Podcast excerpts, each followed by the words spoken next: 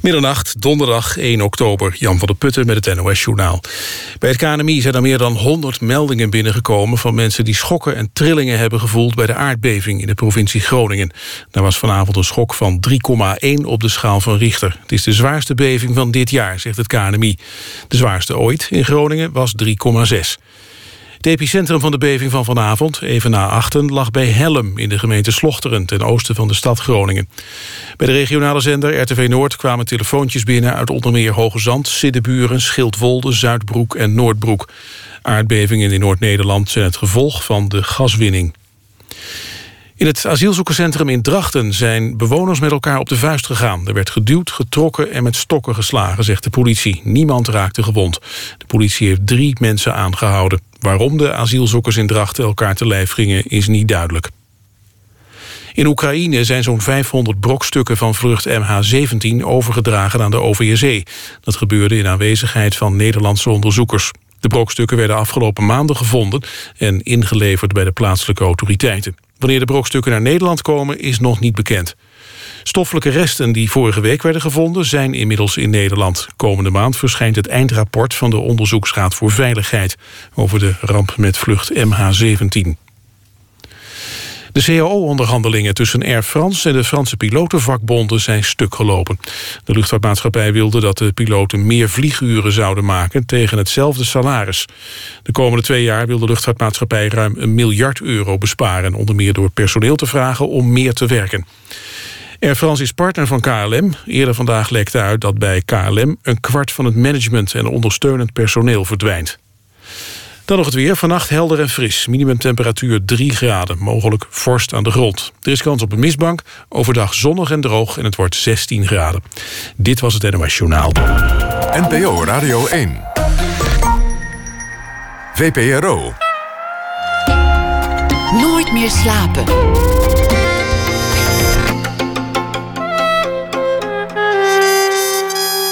Met Pieter van der Wielen. Goedenacht en welkom bij Nooit meer slapen. Over plagiaat in de popmuziek zullen we het hebben. Chili Gonzalez die beticht de band Hozier van jatwerk. Een gesprek met dirigent en pianist Reinbert de Leeuw... die vanaf morgen een reeks concerten geeft in Amsterdam. Maar we beginnen met Ab Dijksterhuis. Op zoek naar geluk is op naar geluk is de titel van zijn nieuwe boek.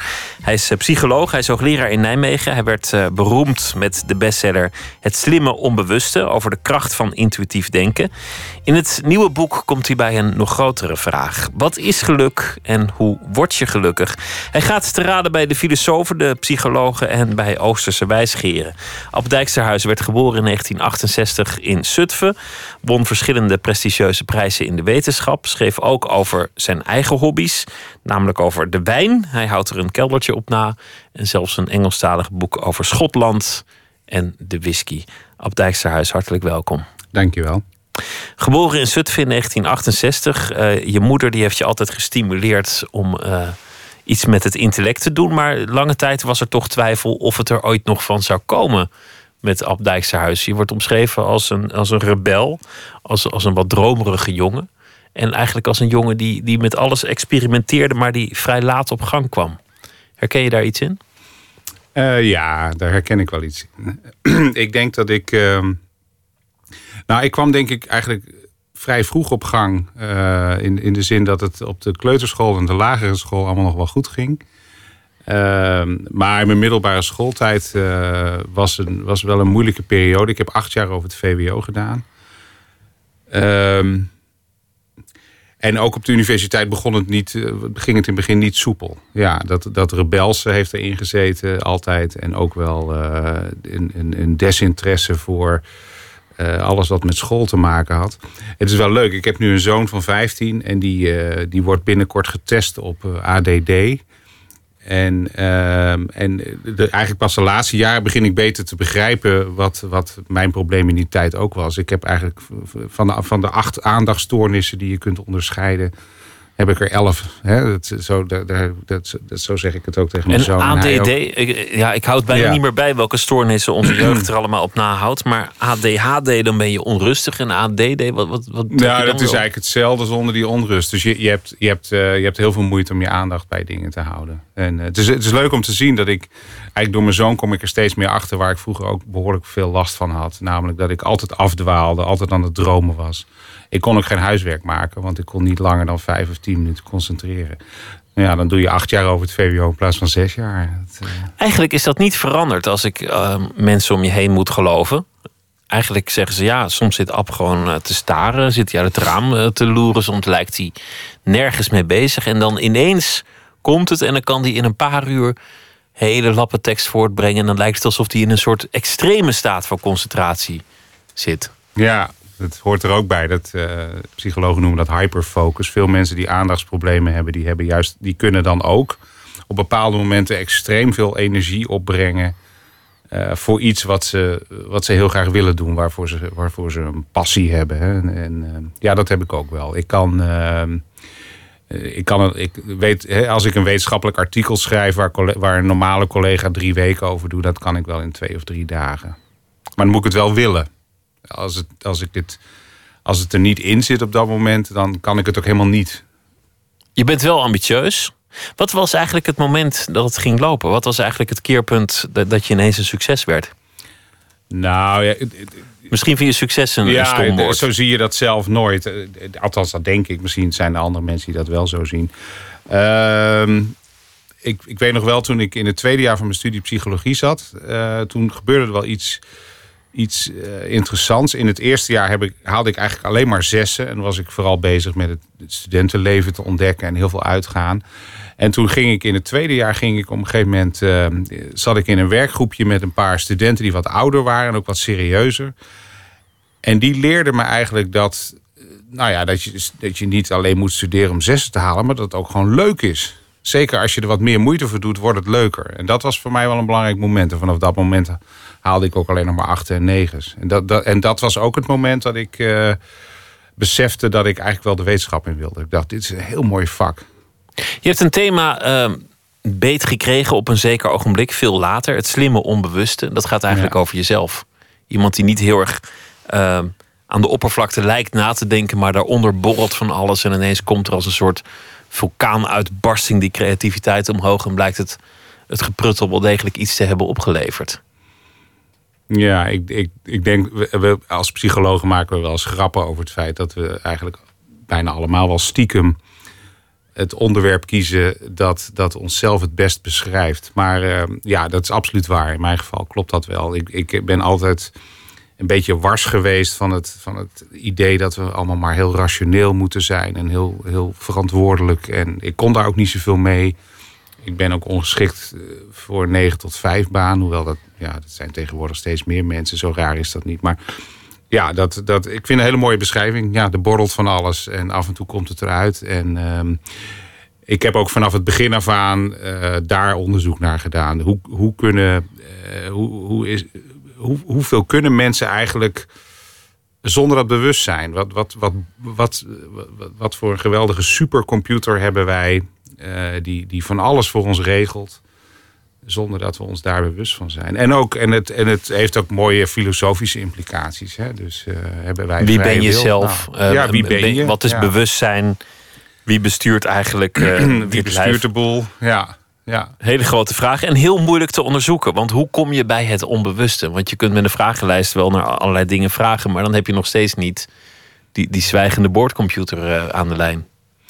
Nee, veel onderzoek ehm, is, eh, gaat dan vaak ook een beetje stiekem. Hè? Dus je, ehm, je vraagt mensen bepaalde dingen. Bijvoorbeeld, je, je, je vraagt mensen om hun eigen gedrag te beschrijven en te verklaren. En op een stiekeme manier laat je eigenlijk zien dat er andere oorzaken zijn. Eh, zo moet je, onderzoek naar het onbewuste is een beetje stiekem. Daar komt het op neer. Ja. Je, je probeert erbij te komen, maar, maar je kunt het nooit rechtstreeks doen. Je kunt er niet naar Nee. vragen.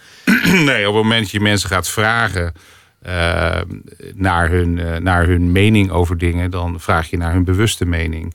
Maar er zijn bijvoorbeeld trucs tegenwoordig, dat zijn, dat zijn bijvoorbeeld eh, ehm, eh, eh, onderzoeksmethoden met, waarbij je gebruik maakt van reactietijden om de sterkte van associaties te meten. Dat klinkt een beetje technisch, maar het komt er eigenlijk op neer dat je een onbewuste mening kunt laten zien. He, je kunt, ik kan aan jou vragen, wat vind je van sushi? En dan geef je een bewuste antwoord. Maar je hebt ook een soort onbewuste mening. En die, die, die kunnen wij psychologen op een beetje een stiekeme manier ook bekijken. En Met reactietijd bijvoorbeeld. Ja, en, de, en dan de lol zit hem er dan in natuurlijk als die twee dingen uit, uit, uiteenlopen. En de sushi is dan niet zo interessant. Maar wat vind je van eh, het vluchtelingenprobleem op dit moment bijvoorbeeld? Mensen zeggen iets anders dan, dan wat het brein al lang beslist heeft. Ja. Of, eh, Ja, of, of ze zeggen iets anders dan, dan wat ze doen. Ja. Je schrijft een boek over geluk, omdat het een belangrijk thema is. Want, want je vraagt aan iemand: wat wil je? Nou, ik wil gezond zijn of ik wil rijk zijn. Maar waarom wil je dan rijk zijn? Waarom wil je gezond zijn? Nou, en dan kom je uiteindelijk toch meestal bij het geluk uit. Uiteindelijk is het de, de oervraag Ja. der oervragen. En daarmee ook een, een, een moeilijke vraag. Misschien iets te afgezaagd, maar ik ga het toch gewoon lekker doen. Want dan was je zelf voor het laatst intens gelukkig. Ehm, nou, ik ben sowieso wel een erg gelukkig mens. Maar ehm, intens gelukkig. Dat zijn misschien de momenten dat je ook nog. dat je niet alleen gelukkig bent, maar dat je. Dus een van de. Een hele mooie uitspraak vind ik. En ik, ik, ik vrij vertaald. Ik, ik vertaal hem even vrij naar het nu. Is dat onverstandige mensen die denken dat geluk hetzelfde is als genot. En verstandige mensen die halen hun genot uit het feit dat ze gelukkig zijn. Dus je geniet van je eigen geluk. Uh, je bent al gelukkig en dan ben je daar bewust van. Dan, kun je daar ook nog een keer van genieten. Uh, ja, dat ben ik eigenlijk best vaak. De laatste keer uh, toen ik, toen ik uh, even met mijn vriendin en een, en een goede fles champagne vierde. Dat was een paar dagen geleden. Dat het, uh, dat het boek zo goed werd ontvangen en dat het zo goed gaat. Maar ik ben, eigenlijk, ik ben sowieso erg gelukkig. En dat was een, een fles kroek champagne voor de, voor ja. de kenners. Dat, ja. is, dat is een champagne die je echt alleen maar drinkt als het, uh, als het echt goed gaat en je er iets voor over hebt. Dat, ja. dat is geen, uh, geen alledaagse bubbeltje. Nee, en, en, nou dat mocht ik ook alleen van mezelf op het moment dat het, dat het boek af was ja, en, en aansloeg. En, en, en, ja, precies. En, en dat het allemaal, ik allemaal ben wel een beetje Calvinistisch. Nou ja, maar dat Niet is weer, meer, weer zo'n kwestie. Je hebt mensen die, die, die geven daar niet om. Dus de, de een die wil, die wil de, de, de beste wijn. En de ander die zegt, nou ja, wijn is wijn. Maakt mij wat uit. Ik giet het naar binnen en ik ben gelukkig. Bestaat er dan een dieper geluk? Of, of zit het geluk in de zoektocht? Hoe, hoe werkt dat eigenlijk? Nee, ik denk dat, ik denk dat in dit geval is het meer, uh, heeft het misschien meer te maken met genot. Je kunt, je kunt echt, sommige mensen die verdiepen zich erin en die kunnen echt van bepaalde dingen genieten. Uh, en andere dingen, andere mensen die, die nemen uh, genoegen met wat voor glas dan ook. Uh, maar als, het, als, als je van iets een hobby maakt, dan geeft dat wel een bepaalde verdieping. Hobby's maken over het algemeen ook gelukkiger. Het is verstandig om één of twee goede hobby's te hebben.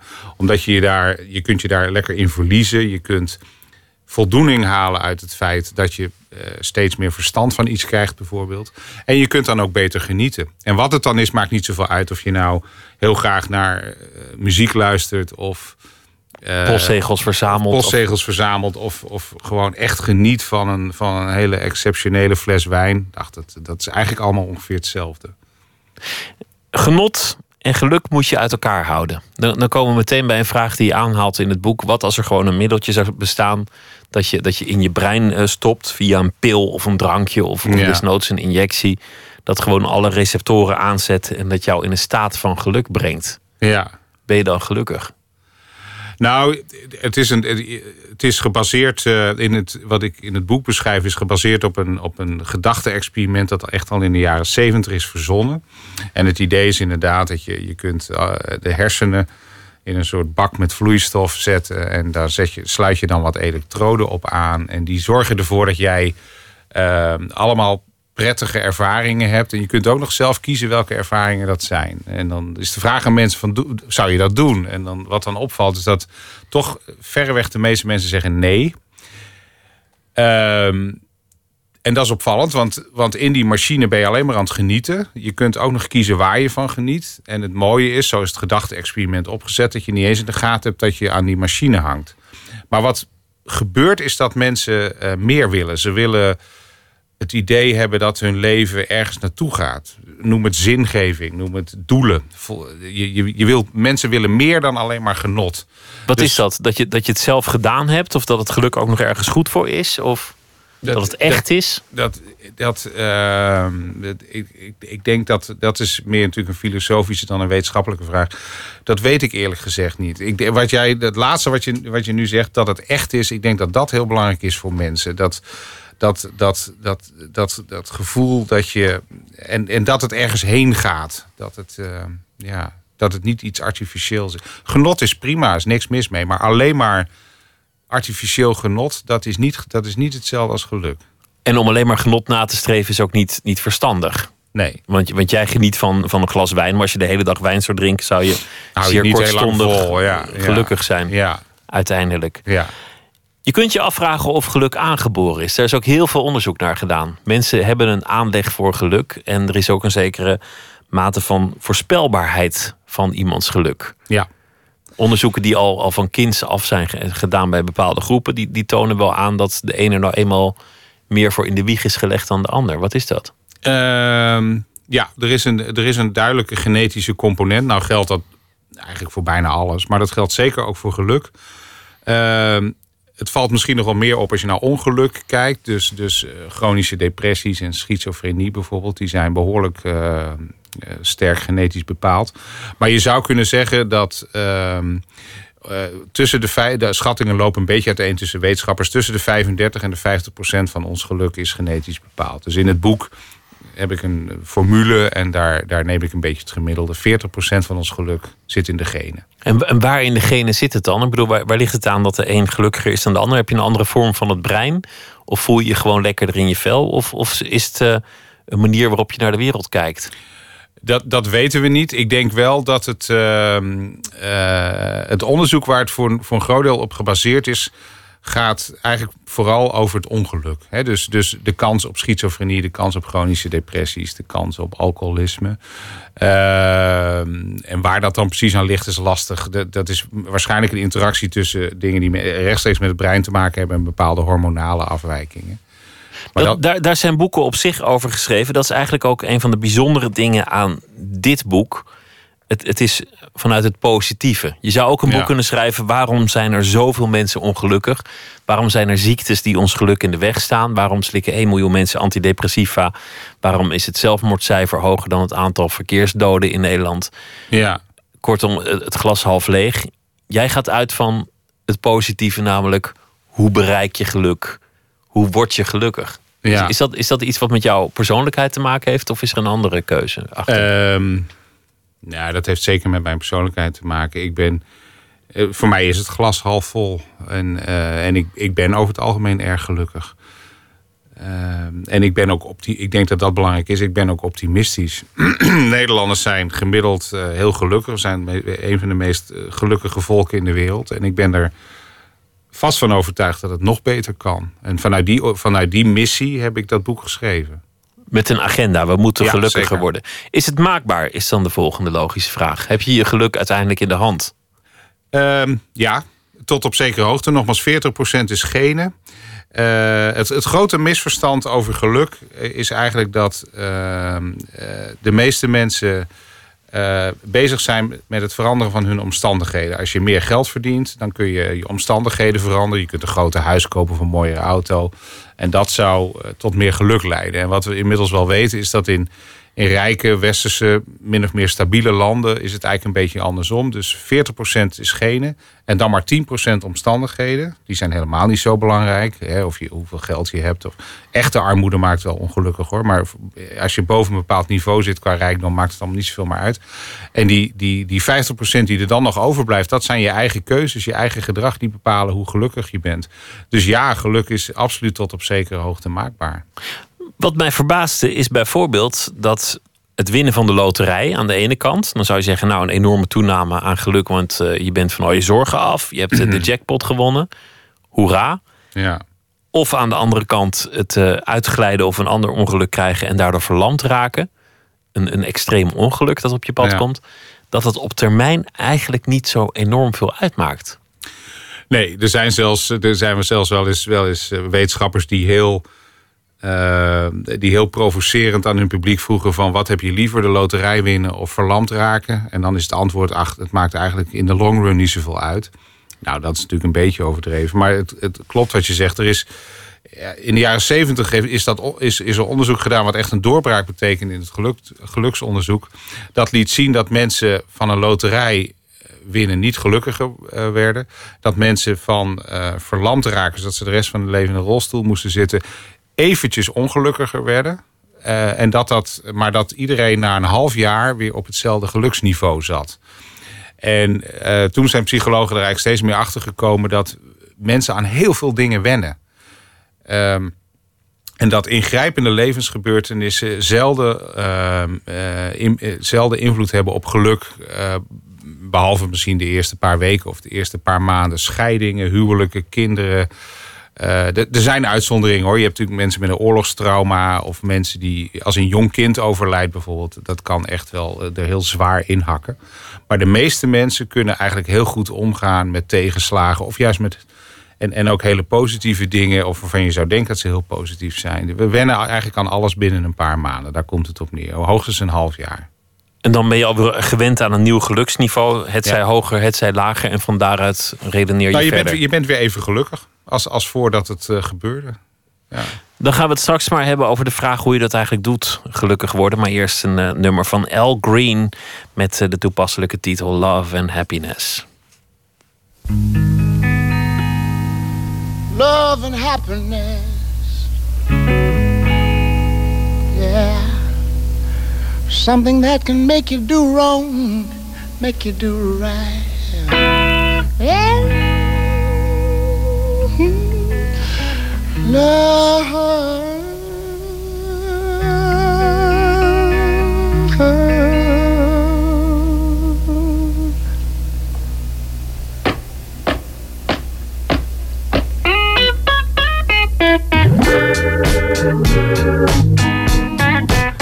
Love and happiness.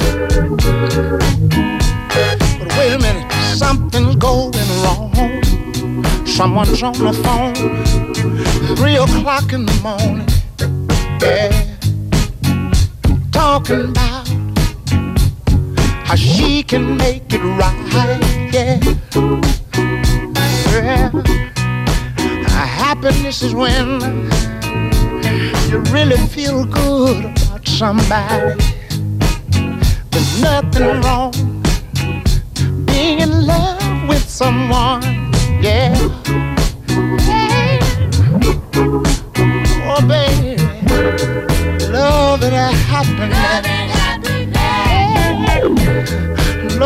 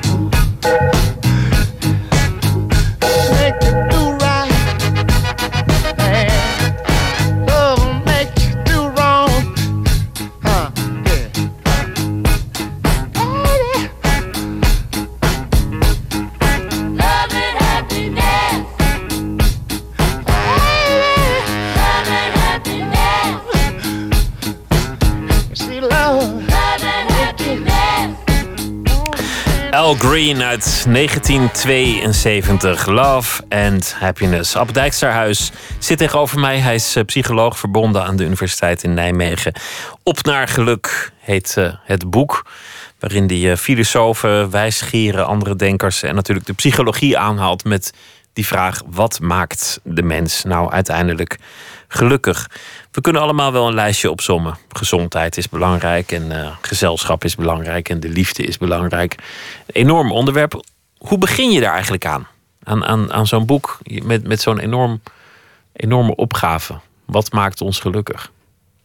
Um, hoe begin je eraan? Uh, in mijn geval een beetje toevallig. Ik, uh, ik, heb, ik weet nog dat ik ongeveer vijf jaar geleden mezelf een, een soort sabbatical beloofde van een half jaar. Waarbij ik tegen mezelf zei: ik wil lekker lezen, ongebreideld, zonder vooropgezet plan. Gewoon even geen, geen nieuw onderzoek doen, alleen maar lezen.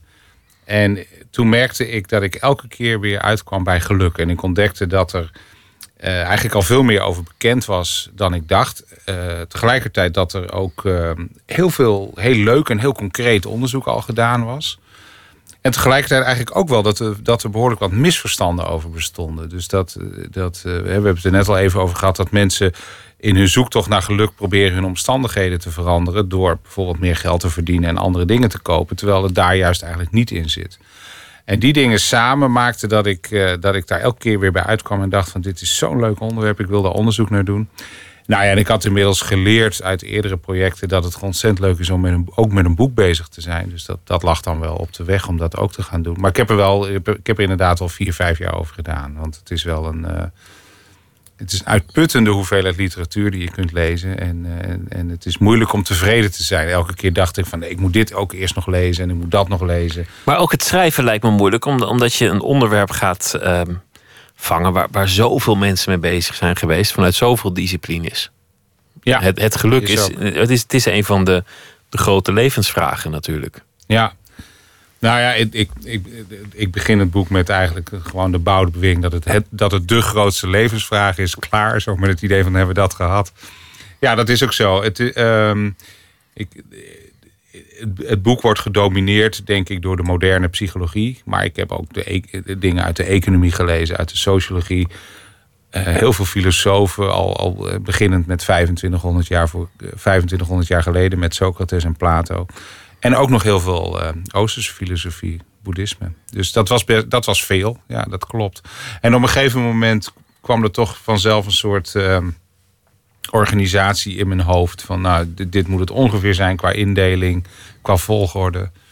En, uh, en dat duurde vrij lang. Het schrijven zelf heeft, heeft, heeft me een jaar gekost. Maar die, dit, het, het heel langzaam laten sudderen in het onbewuste... totdat er iets van een goed plan lag, dat duurde wel een jaar of vier.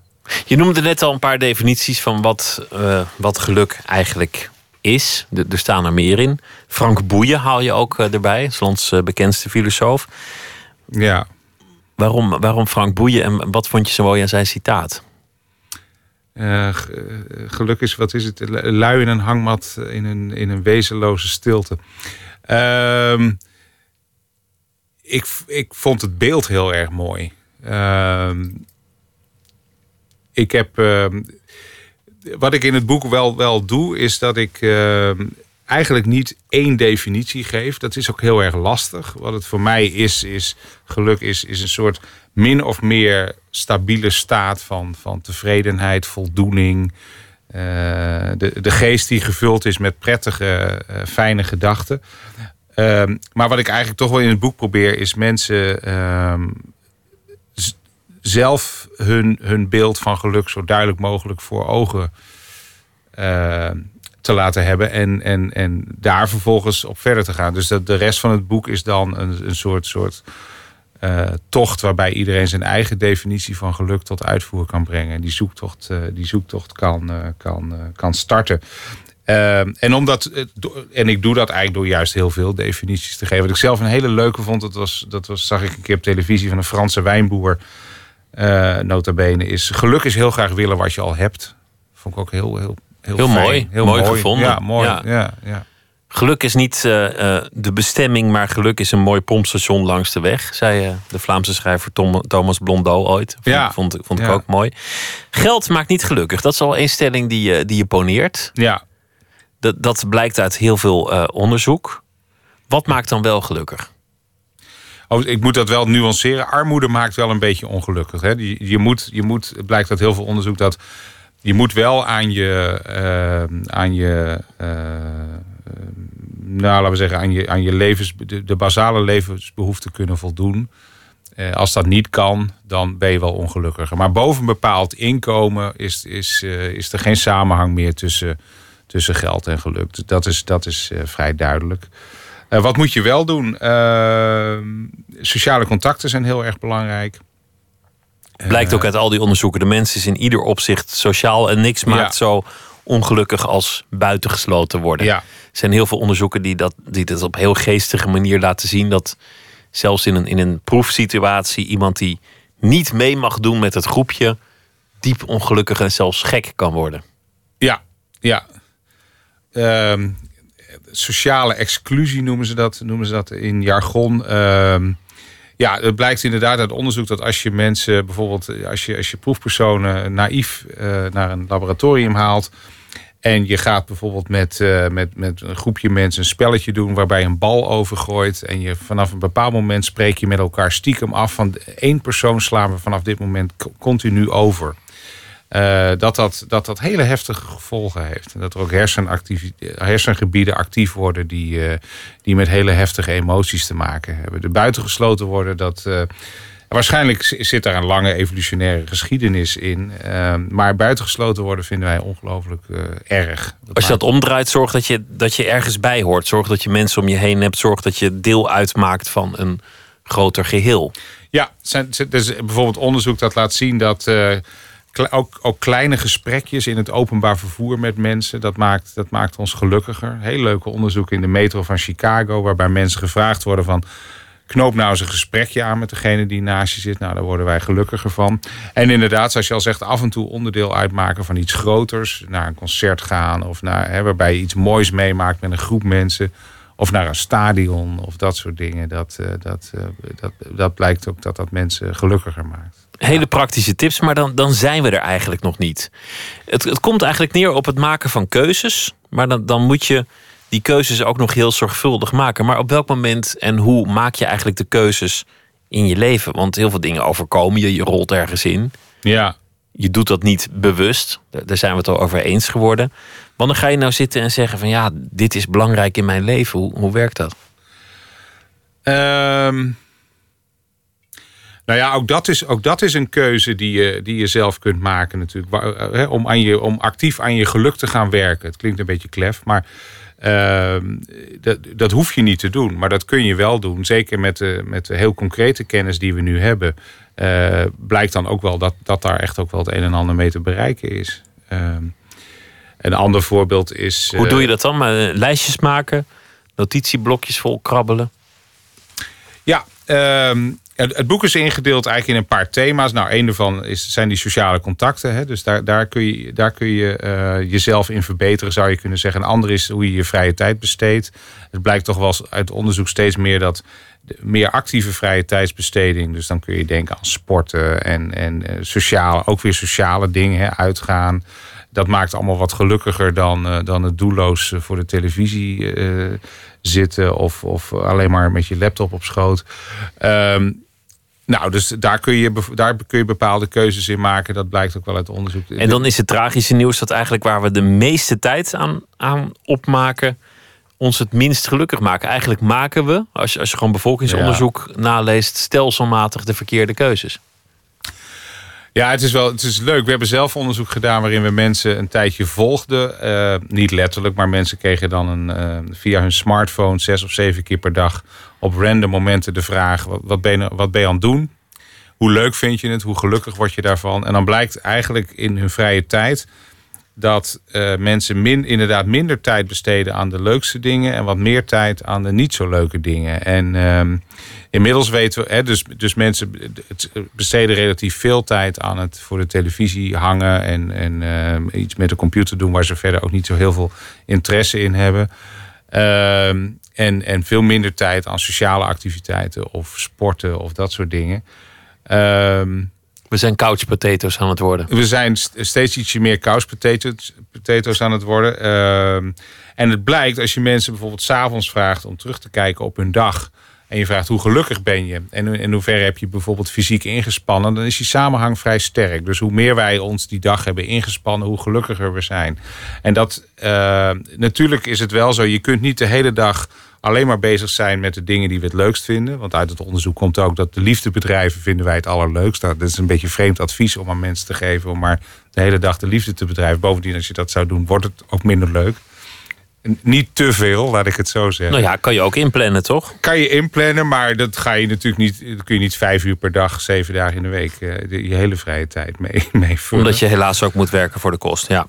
Ja, en het lijkt me ook, nou ja, het lijkt me ook tamelijk uitputtend. Maar, ehm, nee, maar goed, maar, maar ik denk wel dat veel mensen erbij gebaat zijn om die verhouding tussen actieve en passieve vrije tijdsbesteding een beetje te veranderen. We weten dat het samenhangt met geluk.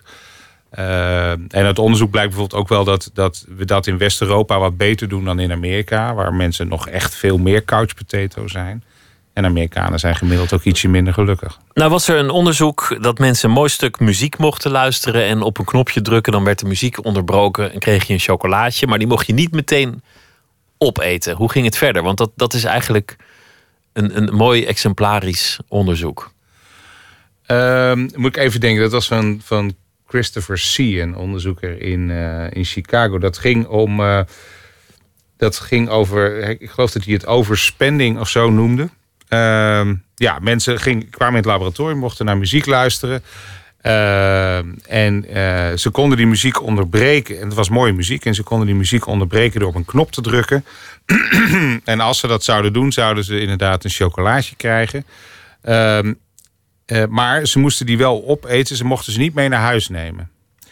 En wat je, wat je in dat experiment zag, is eigenlijk dat mensen veel meer chocolaatjes verzamelden dan ze wilden opeten. En dat was volkomen irrationeel, want ze wil, ze, je mocht ze toch niet mee naar huis nemen. Ze lieten ze ook liggen uiteindelijk en dat maakte ook weer ongelukkig. Ja, en lieten ze ze liggen en dat maakte ook weer ongelukkig. En ze hebben wel elke keer die mooie muziek moeten onderbreken. En het was eigenlijk, het werd een beetje verklaard met het idee van wij, wij eh, ja, we zijn op een bijna onbewuste manier een beetje hebzuchtig geworden met z'n allen. hè. We willen steeds meer, ook, ook dingen die we totaal niet nodig hebben.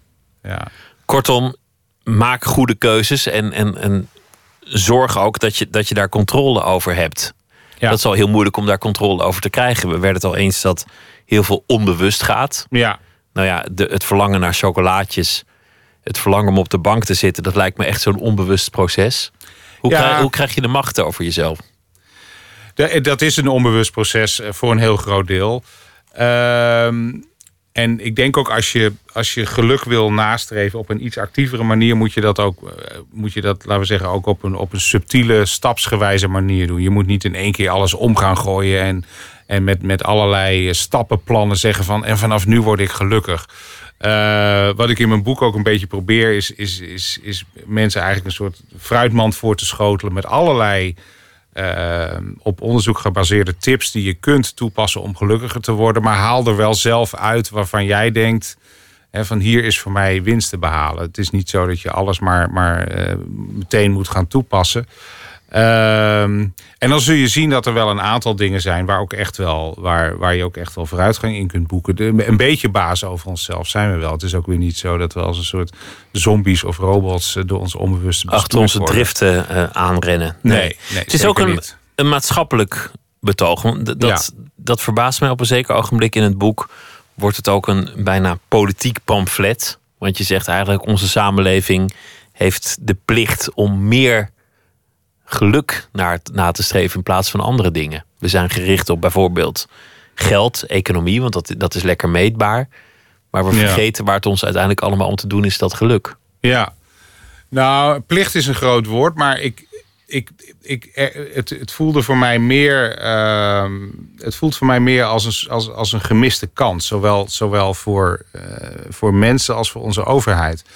Ehm, het blijkt wel, als je aan mensen vraagt wat is het belangrijkste doel in je leven, dan zegt bijna iedereen: ik wil, ik wil gelukkig zijn. En ik wil, eh, je wil ook je kinderen gelukkig zijn. Het gaat, het gaat om geluk, niet om geld. En dat weten we ergens ook allemaal wel. Ehm, dan zou je kunnen zeggen, dan moet ook onze overheid eh, en onze beleidsmakers, die moeten dat als doel kiezen. Hè, het maximale geluk voor hun burgers. En wat ze in plaats daarvan vooral doen, is kijken naar een goed draaiende economie. En vroeger vielen die dingen bijna samen. Want als de meeste mensen arm zijn, dan moet je zorgen dat ze meer geld krijgen. Want dan worden ze ook gelukkiger. Als jij geen brood kunt kopen, dan ben je ongelukkig. Dan heb je honger. Inmiddels is dat, is dat eh, laten we maar even zeggen, dat economische model, of, of het materialisme, het economisme, om met Jesse Klaver te spreken, is natuurlijk heel erg verouderd. Want eh, meer dan 80% van de Nederlanders, misschien wel 90%, heeft meer geld dan ze nodig hebben voor die basale levensbehoeften.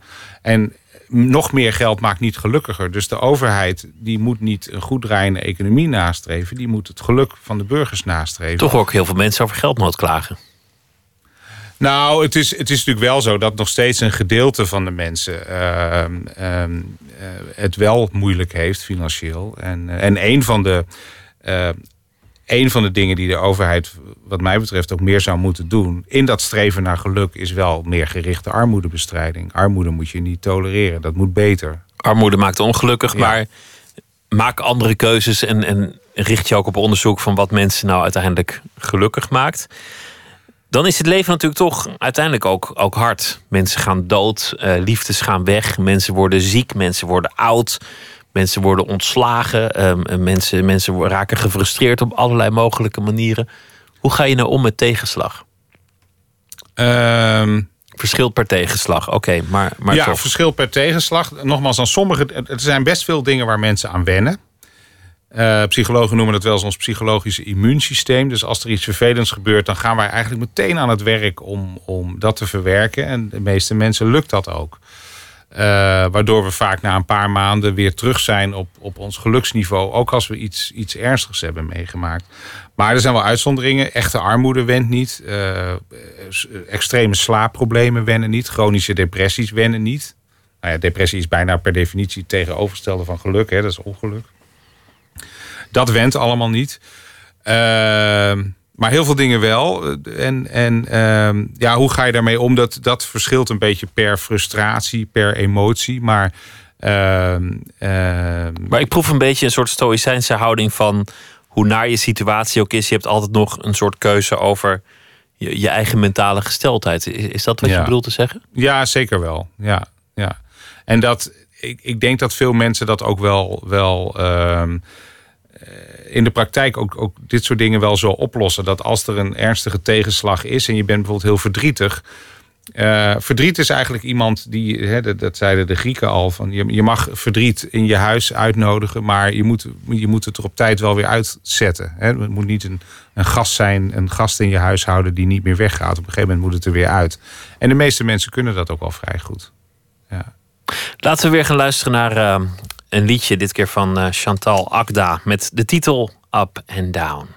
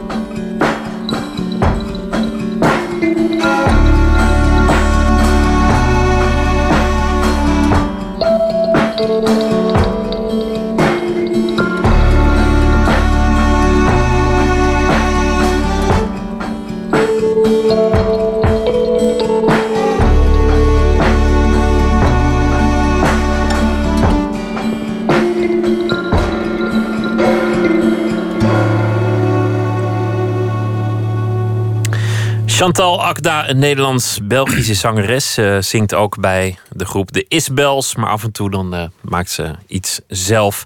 En dat was ook dit nummer Up and Down van de plaat The Sparkle in Our Flaws.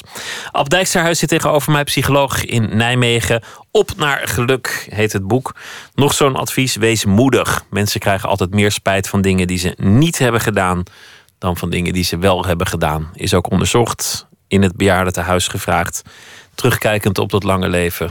Waar zit de spijt? En dan bleek inderdaad dat mensen dingen hadden nagelaten. Ja. Over het algemeen. Ja, als je, als je aan mensen vraagt waar heb je nou het meeste spijt van, dan, uh, dan is het in vier van de vijf gevallen gaat het om iets wat ze niet hebben gedaan en dat ze wel hadden willen doen.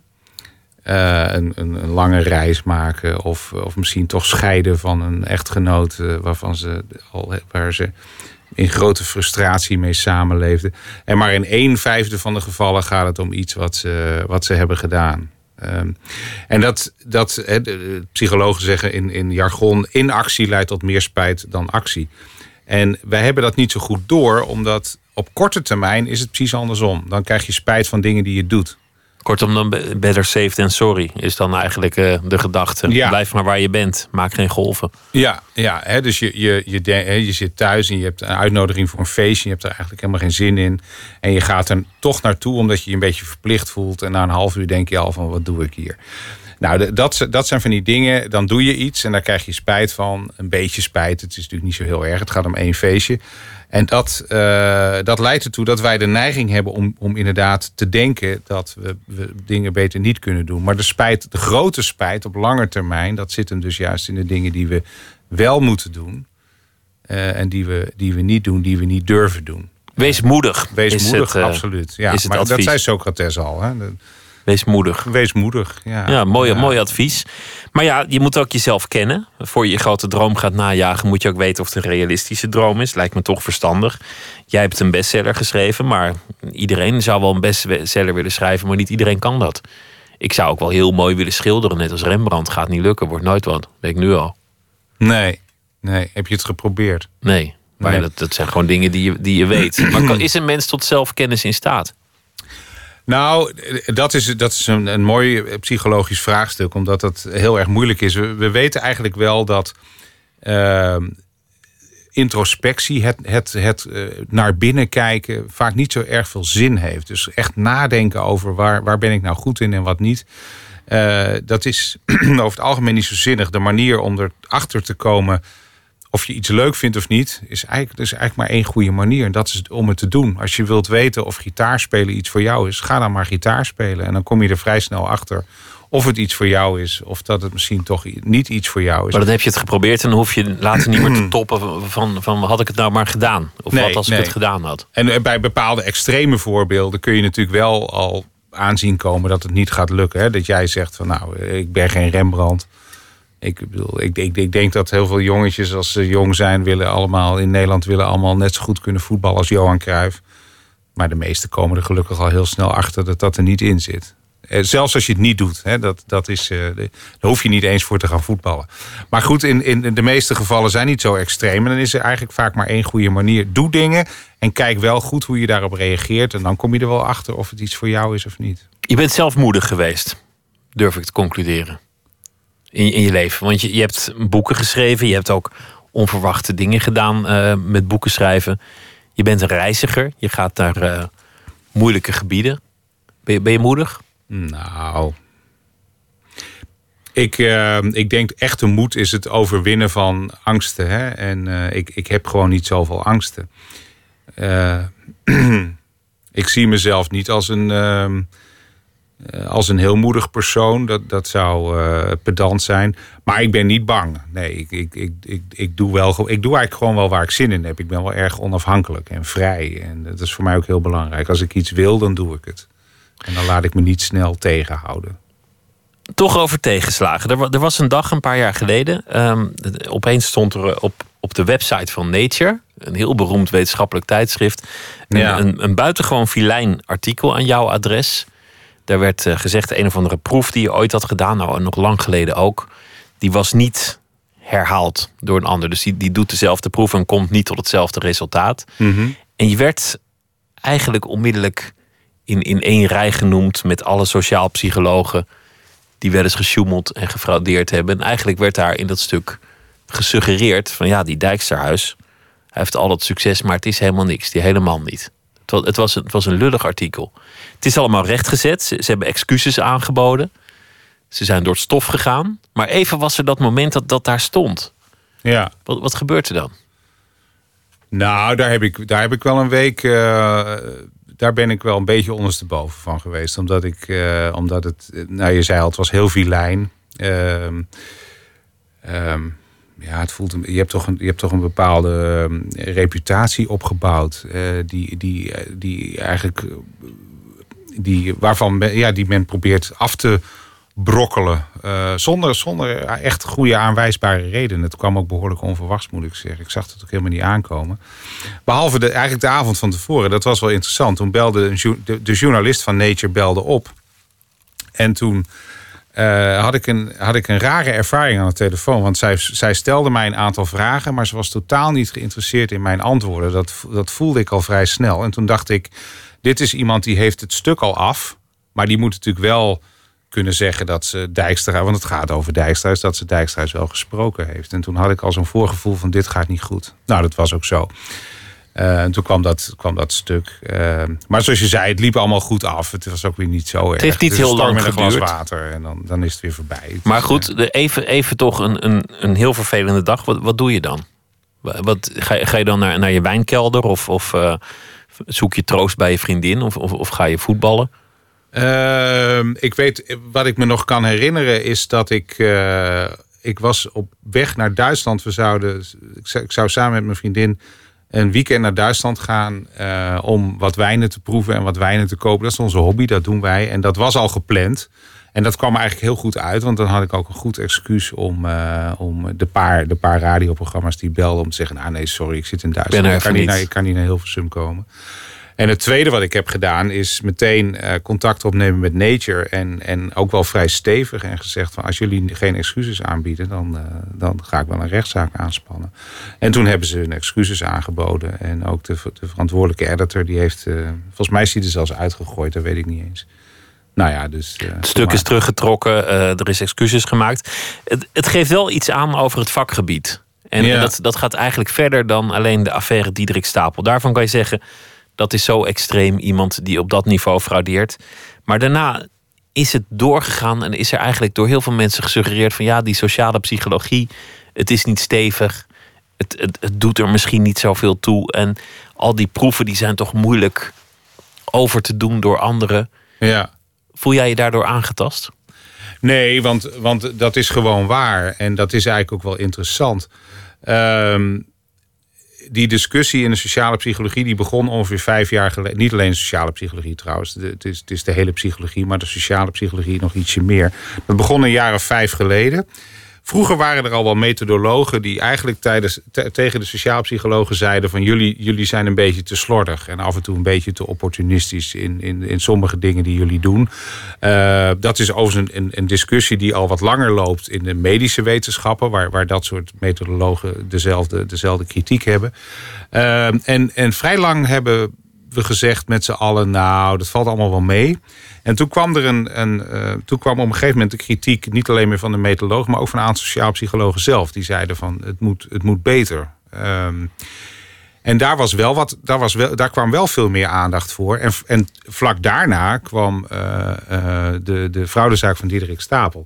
En hij heeft nog wel, die, die hele fraudezaak heeft wel één positief effect gehad. Dat is namelijk dat we die kritiek toen wel heel erg serieus gingen nemen. Hoewel die kritiek, die ging niet over fraude op zich. Maar het was een enorme alarmbel. Die er wel voor zorgde dat sociaal psychologen eh, beter gingen nadenken over hoe ze hun onderzoek nou eigenlijk deden. Eh, en, en sindsdien zijn er ook allerlei eh, initiatieven voor verbetering. Dus het, het, het lijkt nu alsof het slecht gaat. Dat is niet zo. Het gaat eigenlijk heel erg goed.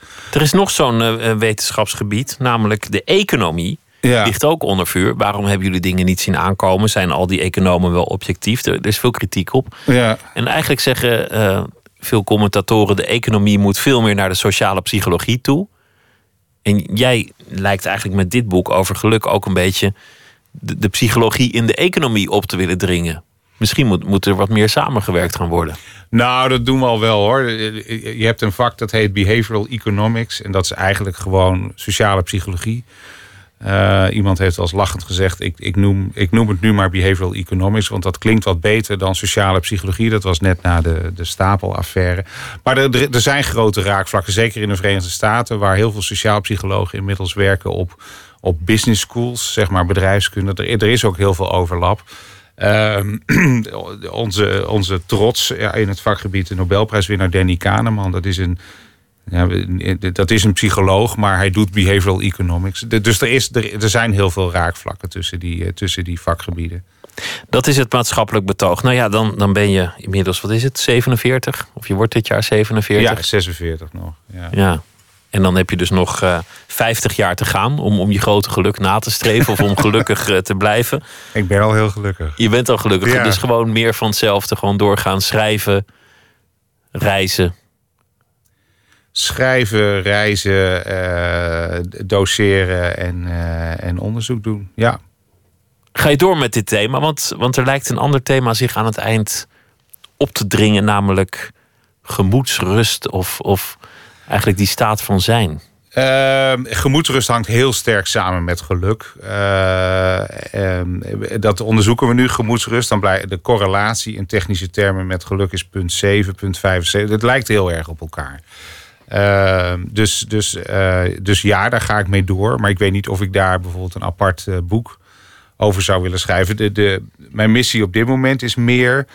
En dat, dat beschrijf ik ook in het boek, dat ik, dat ik zou willen dat geluk ook een veel grotere plek krijgt in ons onderwijs. Ik, ga zelf, ik geef zelf lessen over geluk op de universiteit, maar ik zou ook willen dat dat in basisscholen en middelbare scholen een veel grotere rol gaat spelen. Omdat je geluk gewoon voor een deel kunt leren. Ik hoop niet dat er een proefwerk uitkomt. Dat ze dan aan het eind gaan eh, examen gaan afnemen in, in wat maakt je gelukkig en dat het dan goed of fout gerekend wordt. Nee, dat, dat, is, dat is lastig. Dat moet je misschien ook niet doen. Maar je moet het, je moet het, het belang niet onderschatten. Ge- Gelukkig, er is, er is wel onderzoek gedaan dat laat zien dat ge- gelukkige mensen worden 7 tot 11 jaar ouder dan ongelukkige mensen. Dat, dat effect van geluk is even groot als van roken of obesitas.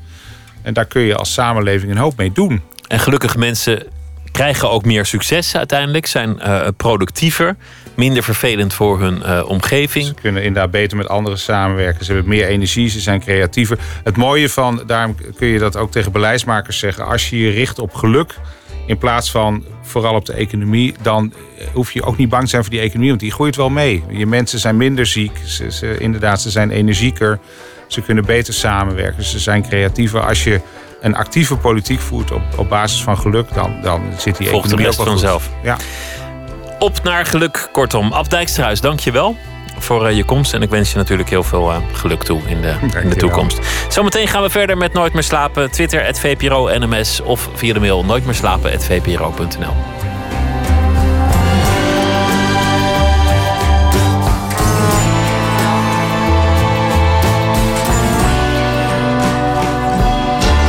Op Radio 1.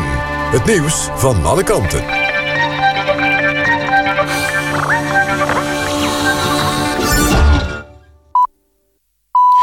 1 uur, Jan van der Putten met het NOS-journaal. Het is hoogst onzeker of de nieuwe Noord-Zuid-metrolijn in Amsterdam... over twee jaar kan gaan rijden. De verantwoordelijk wethouder noemt het een Olympische opgave... om de geplande startdatum te halen... vanwege het faillissement van twee onderaannemers. Het werk is gevorderd tot het afbouwen van de metrostations. Uit de recente analyse door de projectleiding... zou echter blijken dat veel geplande werkzaamheden niet op tijd klaar zijn. Medio volgend jaar bepaalt de gemeente Amsterdam... wat de definitieve startdatum wordt van de Noord-Zuidlijn. Bij het KNMI zijn meer dan 100 meldingen binnengekomen... van mensen die schokken en trillingen hebben gevoeld... bij de aardbeving in de provincie Groningen. Daar was afgelopen avond een schok van 3,1 op de schaal van Richter. Het is de zwaarste beving van dit jaar, zegt het KNMI. Het epicentrum van de beving, even na achter, lag bij Helm... in de gemeente Slochteren, ten oosten van de stad Groningen. In het asielzoekerscentrum in Drachten is een grote groep bewoners met elkaar op de vuist gegaan. Er werd geduwd, getrokken en met stokken geslagen, zegt de politie. Niemand raakte gewond. De politie heeft drie mannen aangehouden. Waarom de asielzoekers in Drachten elkaar te lijf gingen is niet duidelijk. De CAO-onderhandelingen tussen Air France en de Franse pilotenvakbonden zijn stuk gelopen. De luchtvaartmaatschappij wilde dat de piloten meer vlieguren zouden maken tegen hetzelfde salaris. De komende twee jaar wil de luchtvaartmaatschappij ruim een miljard euro besparen. Onder meer door personeel te vragen om meer te werken. Air France is partner van KLM. Eerder vandaag lekte uit dat bij KLM een kwart van het management en het ondersteunend personeel verdwijnt. Dan nog het weer. Vannacht helder en fris. Minimumtemperatuur 3 graden en mogelijk vorst aan de grond. Er is ook kans op een mistbank. Overdag zonnig en droog en het wordt 16 graden. Dit was het NOS Journaal. NPO Radio 1. VPRO. Nooit meer slapen.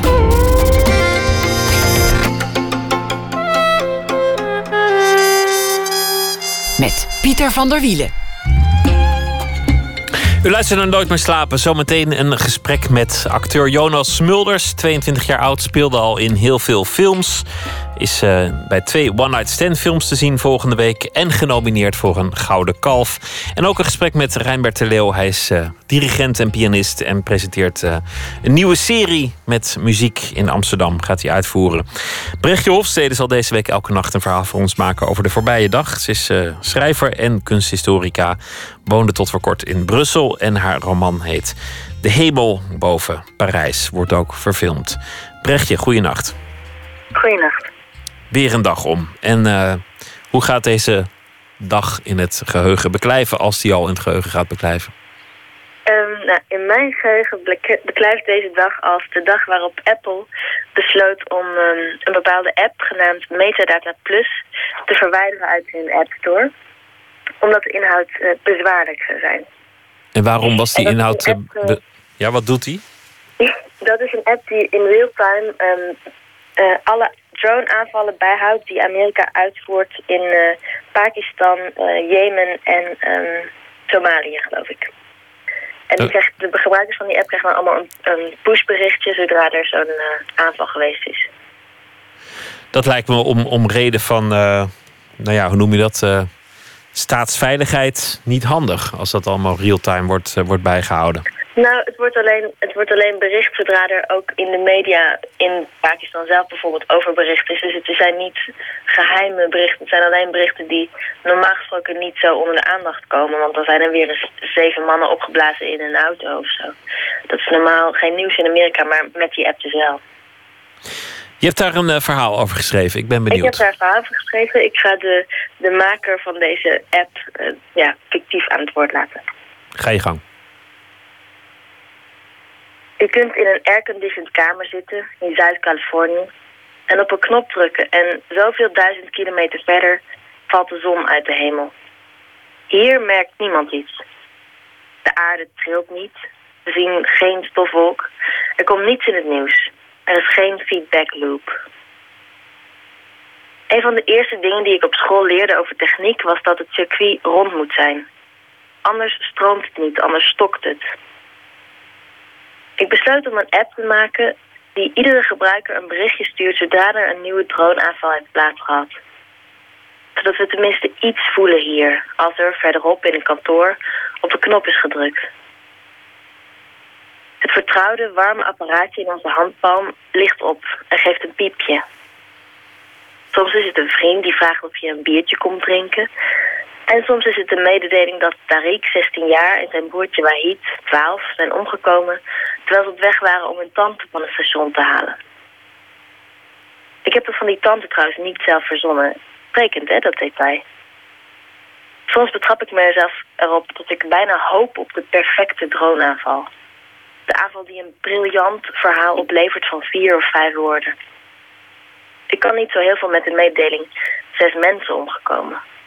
Er is een detail nodig dat voor de duur van een flashbericht het circuit herstelt.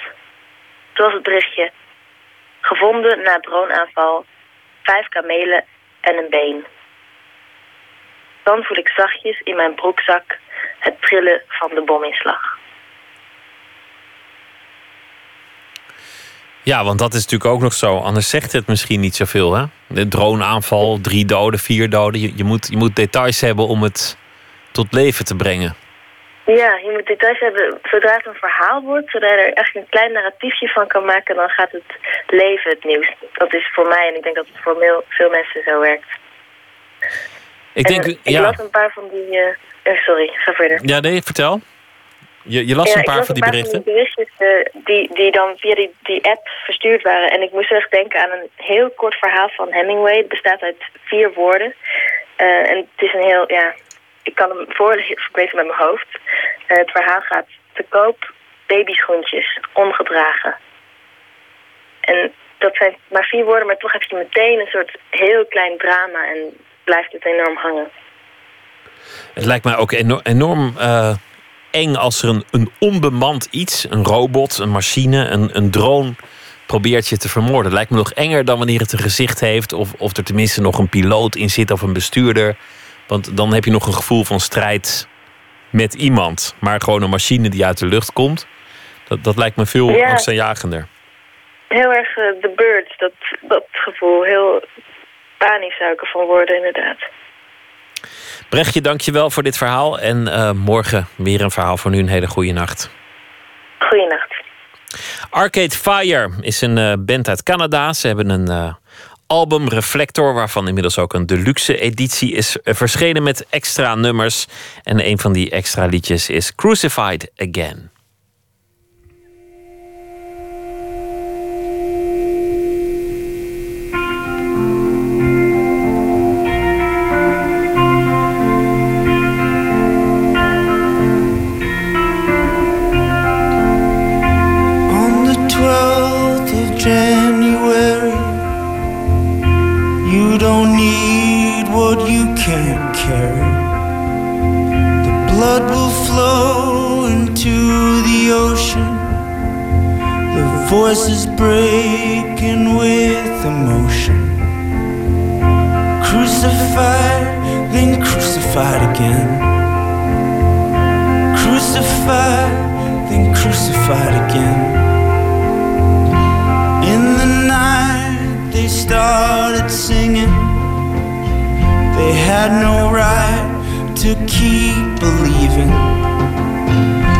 Down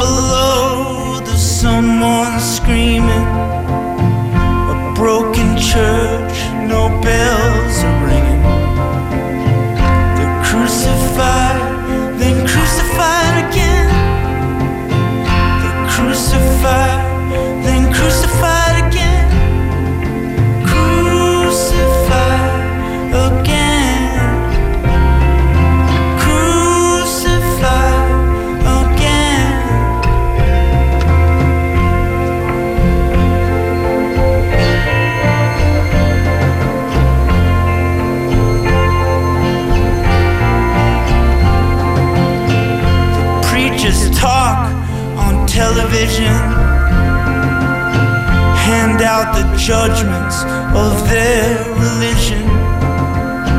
But when I heard those women singing, they made a sound I could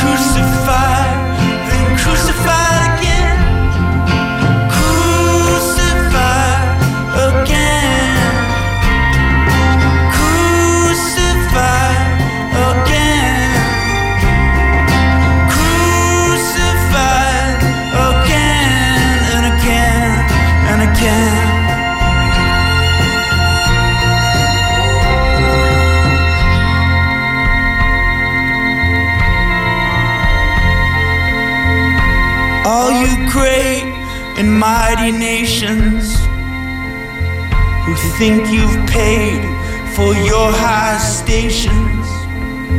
Their cities may be built in the sand, but ours were built by their father's hands.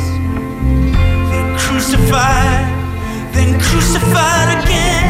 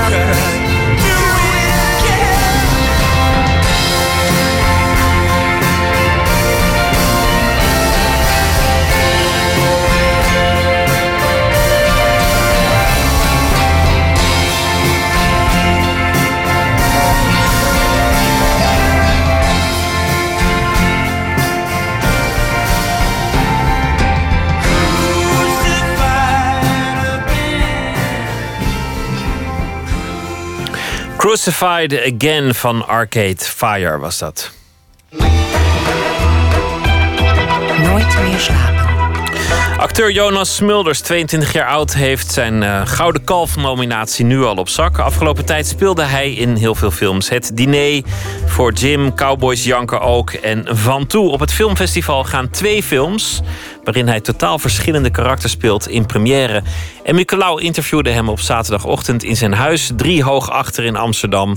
En de huisgenoot lag nog even op de bank te dutten. Aan de ochtendthee had je je zonnebril op? Eh, ja, als je het niet erg vindt, dan eh, bescherm ik mezelf tegen de zon, ja. Binnen. Het ziet er wel heel eh, filmsterachtig uit. Filmster uit. Nou ja, ja nee, ik, ik denk niet dat ik dat ben, maar eh, dit is meer gewoon... eh, gewoon hoort bij het ochtendritueel, ja. Net als de plaksnor, oké. Ja. En de plaksnor, ja. ja.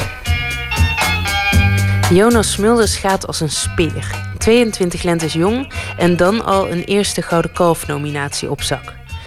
Dan komen dus de interviews, die hij vooralsnog geeft met plaksnor en spiegelende zonnebril op. Het is even wennen. Ja, precies. Nee, 300. Anderhalf uur. Vooraf betaald. Op het Nederlands Filmfestival gaan twee films waarin hij speelt in de serie One Night Stand in première.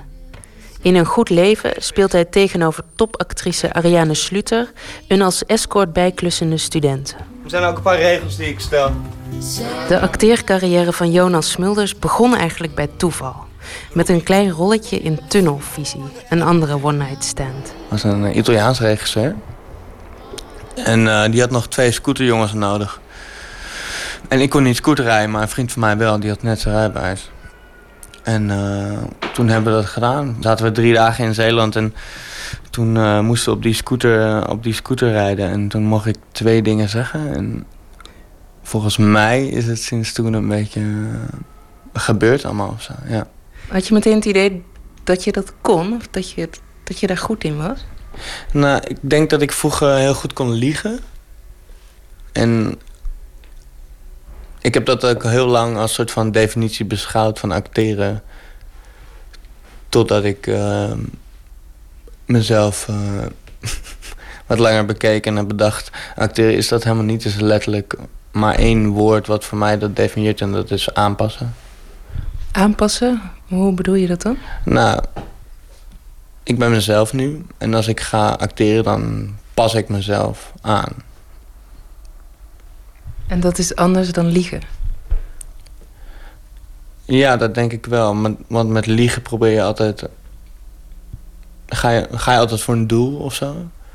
En het, eh, binnen het aanpassen... hoeft niet per se voor een doel te zijn. In ieder geval niet voor eh, een persoonlijk doel of zo. Het kan meer voor een soort van algemeen ding zijn. Voor gewoon een mooie scène. Precies. Wat zegt hij? Dit is eh, voor eh, onze luisteraars. Eh, er ligt een eh, man op de bank met een zonnebril en een eh, snor. Ja, jammer dat het geen tv is, toch? Ergens. Ja. dat is jammer, ja. Ja. ja. Ehm, dat liegen dat je vroeger deed, eh, waar loog je dan over? Ik loog wel eens over op welke voetbal, bij welke voetbalclub ik speelde. Want het was dan Ajax of zo. Dat was Ajax dan, ja. Ja, en daar heb ik natuurlijk nooit gespeeld. Maar ik, ik kon best wel een beetje voetballen. Dus dan, eh, als ik een goede dag had, dan geloofden ze het. Anders niet. En hoe lang hield je dat vol dan? Vroeger had ik echt zo van die kleine, soort van pathologische leugentjes of zo. Die ik dan zo vaak dus vertelde, waardoor ik er zelf in ging geloven. Ja. Dat je het ook zelf gaat geloven, dat gaat Ja, wel ver. En dat is gek, hè? Ja. Ja, dat is, dat is wel een beetje gek, ja. Ik ben Engelse kind. En ik heb op eh, vakanties bij, op campings altijd eh, vriendjes moeten maken of zo. En daardoor, ik denk, eh, ja, vrij sociaal of zo. Dus dan ontwikkel je al gauw, gauw een soort van hoe je mensen kan lezen. Ja, dat is een beetje. Als er iets is wat ik voor je kan doen de komende tijd, dan moet je het zeggen, hè?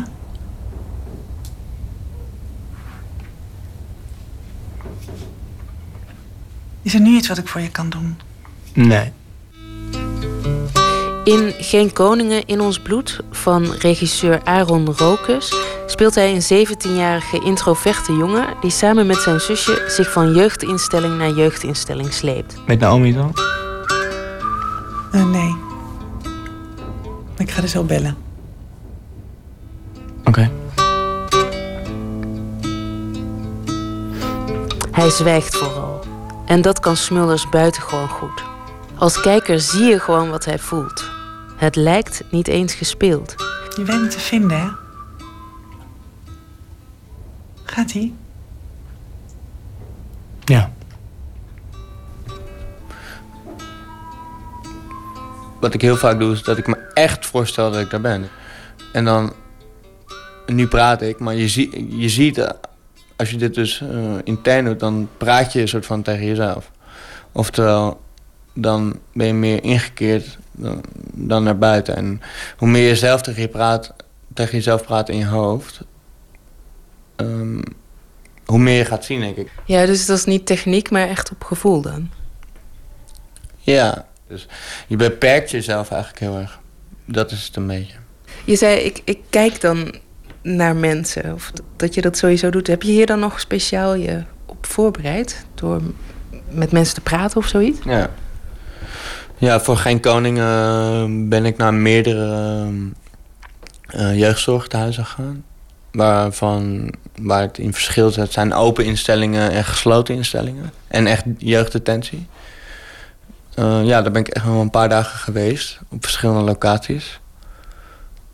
Wat wilde je dan weten daar van Nou, die mensen? Ik wil eigenlijk zelf een interpretatie maken van hoe het echt is. En wat ik ga spelen gaat nooit zo echt zijn als wa- wat het is. Maar als je dat dus niet ziet, dan ehm, zit er geen, geen diepte in je spel, denk ik. Ik vind dat ik gewoon bewust moet zijn over, over wat ik ga spelen. En wat was dan wat je daar eh, leerde, waar je dan gebruik van hebt gemaakt? heel veel van die kinderen... eh, die zaten gewoon vast in een... Ja, in een vastgeroest wiel van normen en waarden... die ze telkens herhaalden. Zonder dat die normen en waarden eh, er echt toe deden... eh, en daarmee een gevoel zich uiten. Bijvoorbeeld als er, er waren heel veel gesprekken van... hoe gaat het met je? En dan zeiden ze eigenlijk allemaal heel apathisch... ja, het gaat goed. Oftewel, die kinderen die waren... of kinderen, jonge vrouwen en jonge mannen... die waren zo manu- eh, manipula- manipulatief. Ja.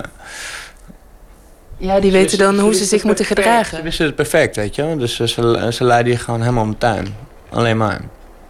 En eh, dat vond ik wel interessant. Terwijl eh, ze zeggen ja, het gaat goed, maar van binnen gaat het gewoon helemaal stuk. Waar denk je aan?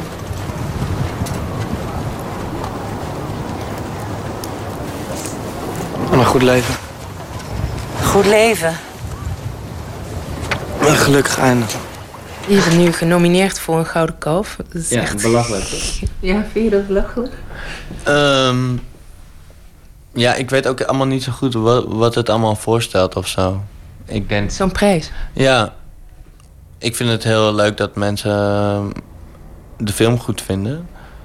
En daarin mijn spel, eh, dat is alleen maar... Ja, daar kan je niet alleen... Daar kan je alleen maar blij om zijn, denk ik. Hij is er een beetje ingerold, zoals ze dat dan zeggen. Maar nu is hij echt acteur en bepaalt spelen zijn hele leven. Dan wordt het toch serious business, met of zonder plaksnor. Ik doe het omdat ik het heel leuk vind om te doen. Ehm, ik ben nu met één ding bezig waar ik niet zo blij mee ben. Wat is dat dan? En dat ga ik niet aan jou vertellen.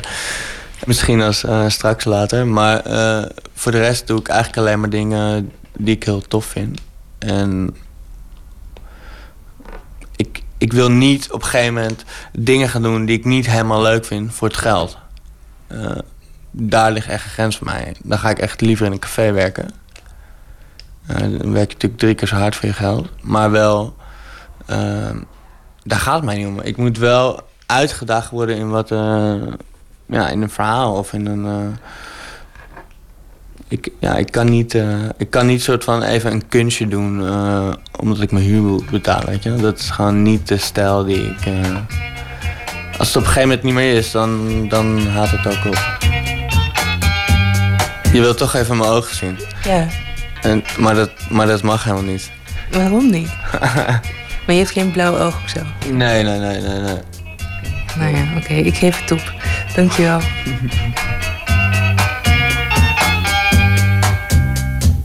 I'm on my way, I'll find something to say. Een goed leven en geen koningen in ons bloed zijn te zien op het Nederlands Filmfestival. eh 4 en 6 oktober op televisie.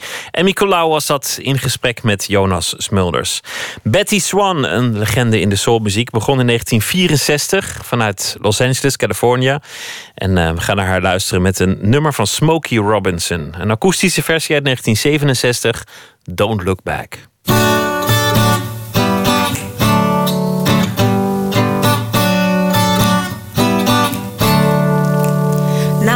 It's love that you're running from, there's no hiding place.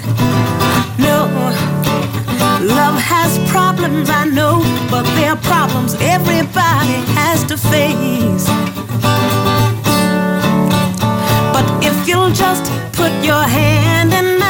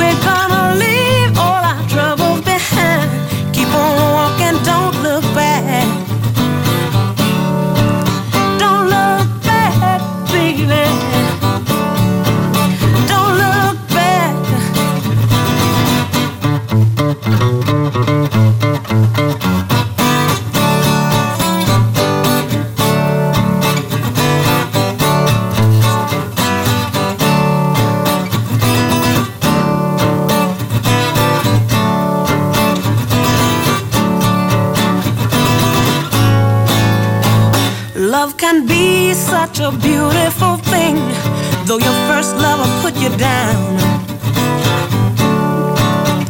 But I know I can make your love grow if you'll just give me time. If you'll just put your hand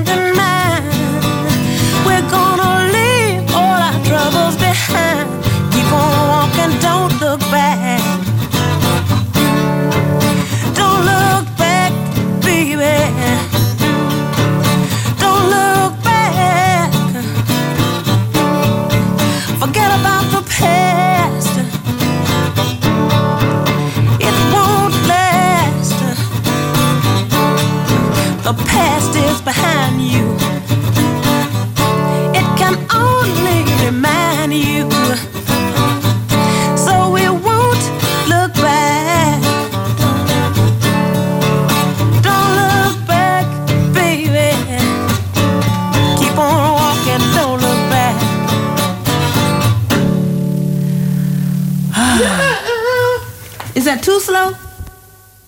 Later werd het een hit voor eh, Peter Tosh en Mick Jagger. Maar dit was Betty Swan, Don't Look Back.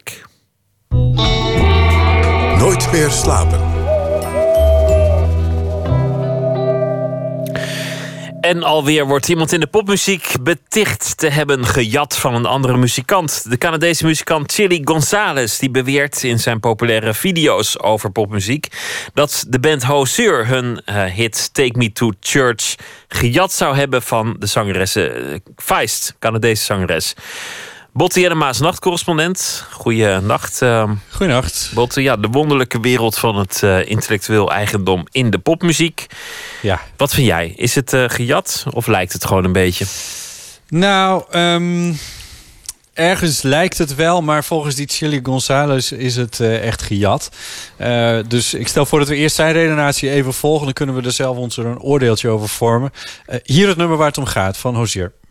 My lover's got humor.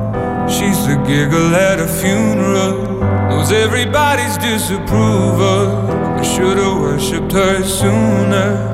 If the heavens nou, en dan hebben we hierna meteen uh, come, uh, How You... Nee, ik moet wel goed zeggen. How Come You Never Go There van Feist. Meteen hier achteraan.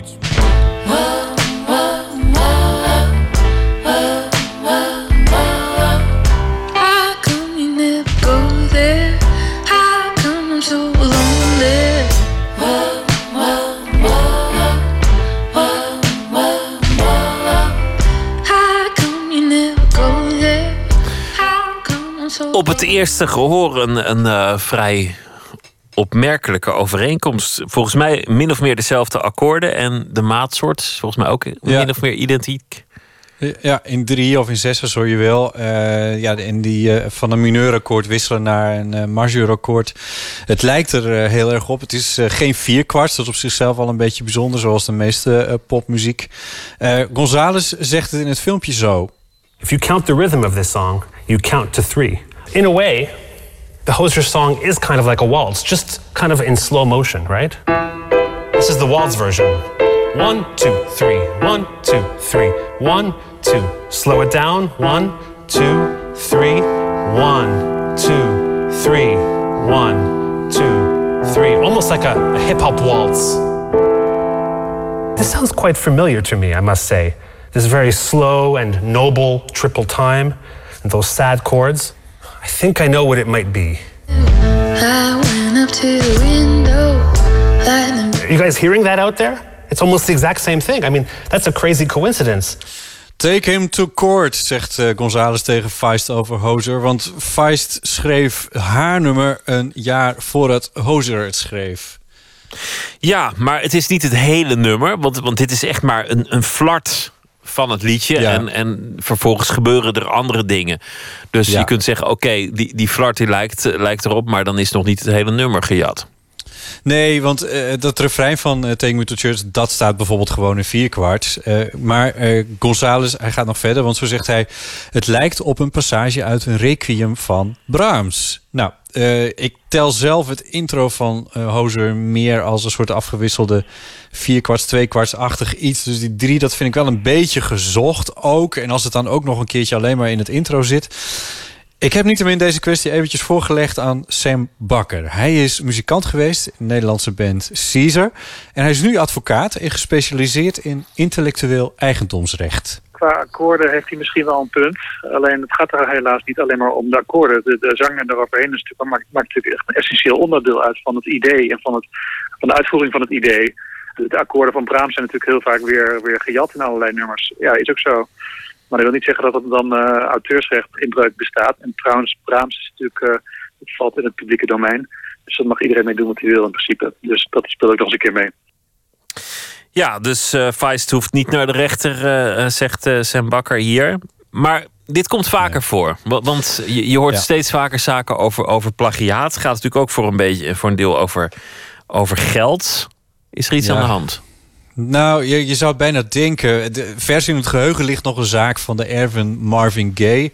Uh, tegen Robin Thicke en Pharrell Williams.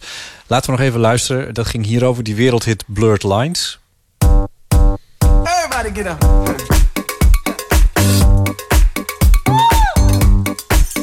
Nou ja, en dan eh, hier Marvin Gaye met Got to Give It Up.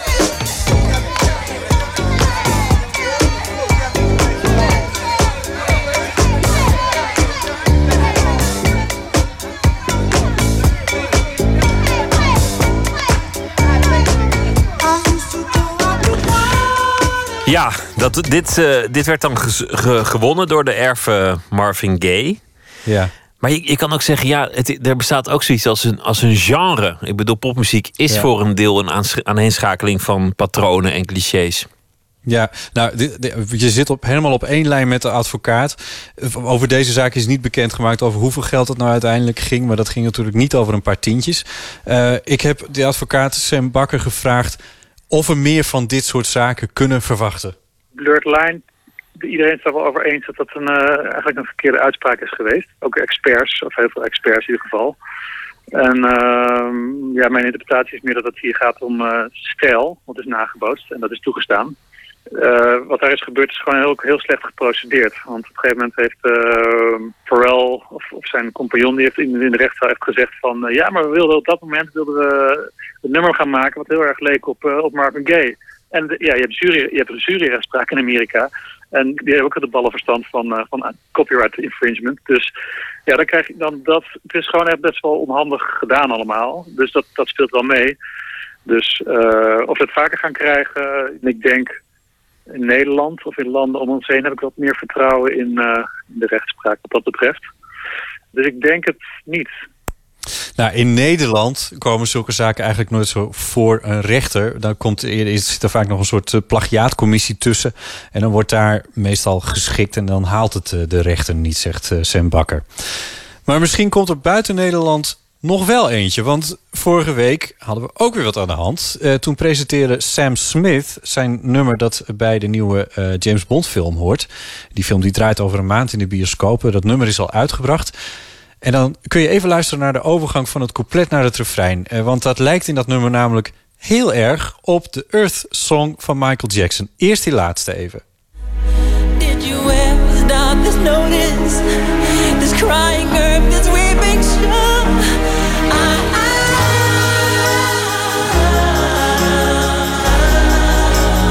Nou, en dan krijgen we Sam Smith met Writings on the Wall. But I feel like a storm is coming. If I'm gonna make it through the day, then there's no more use in running. This is something I gotta face. Nou, vul maar in. Hier zing je Ja. zo het refrein van Michael Jackson achteraan natuurlijk. Er komt een totaal ander refrein, maar je denkt echt Earth Song hier. Nou, die Chili Gonzalez zou hier ook nog een heel leuk filmpje over kunnen maken.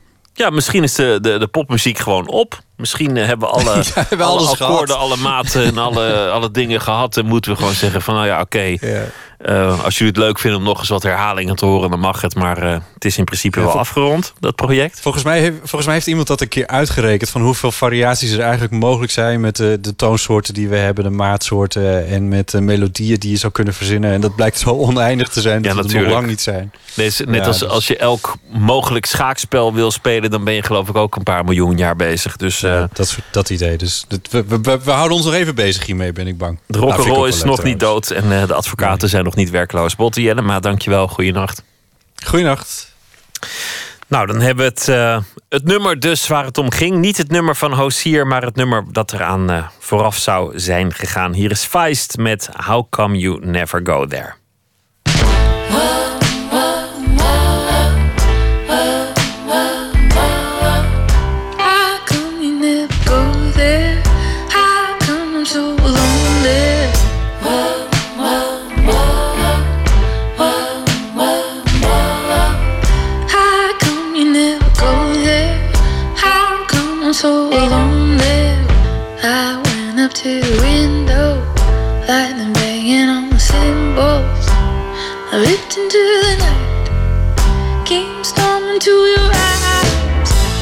My horse had worked the fields too long. My bear had lost his innate calm. It's true enough for not at peace, but peace is never what it seems. Our love is not the light it was when I walk inside the dark. I'm gone. Where we look for where it went.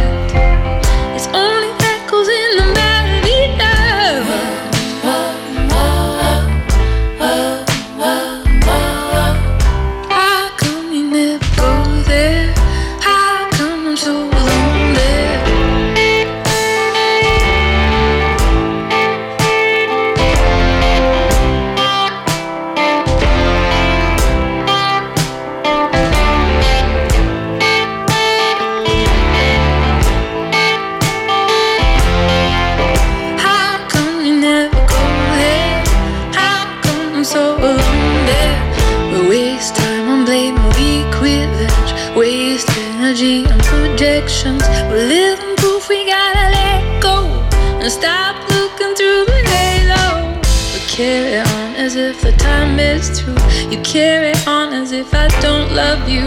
And so we find the ways out to cover light out of the dark now. The rooms of us are empty, like the letters never sent me.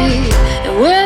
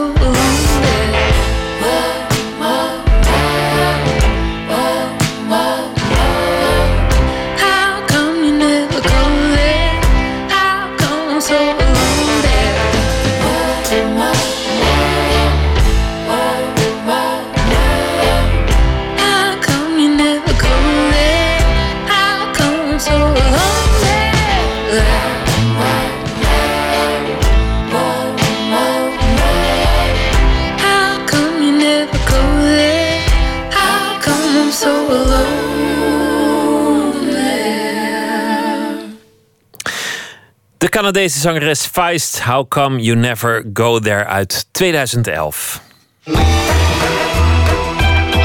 Nooit meer. Iets heel anders. We verlaten even de popmuziek. Maar het eh, Asko Schoenberg Ensemble presenteert vanaf morgen drie concerten onder de noemer Die Klagen um Linos. Met werk van hedendaagse componisten, vier stuks.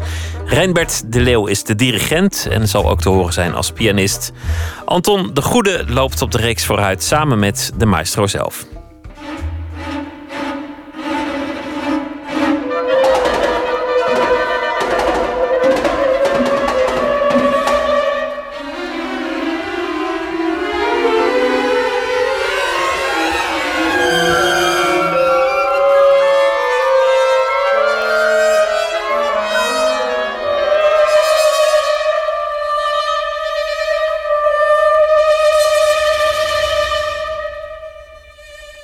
Een fragmentje van Corcondanza.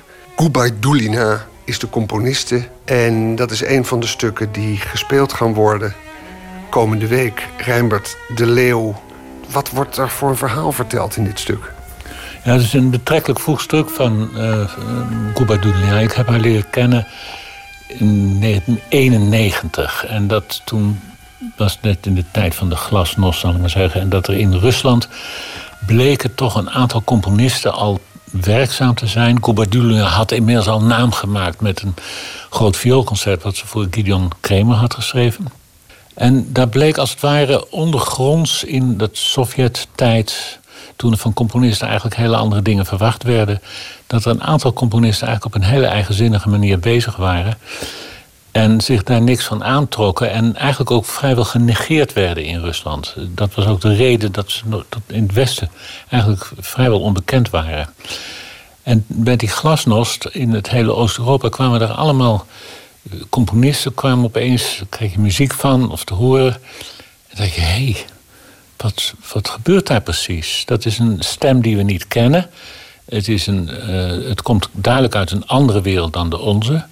Maar het heeft ook niets te maken met de Sovjetkunst, zal ik maar zeggen. In de Sovjet-tijd werd er toch voornamelijk componisten die grote symfonische gedichten moesten schrijven, schrijven om het, de zegeningen van het communisme te bezingen of zo. Dat is allemaal zeggen het een beetje uh, eenduidig geformuleerd. Maar daar, blijkt, daar bleek dus ook hele andere muziek te zijn. En uh, was daar een heel duidelijk voorbeeld van.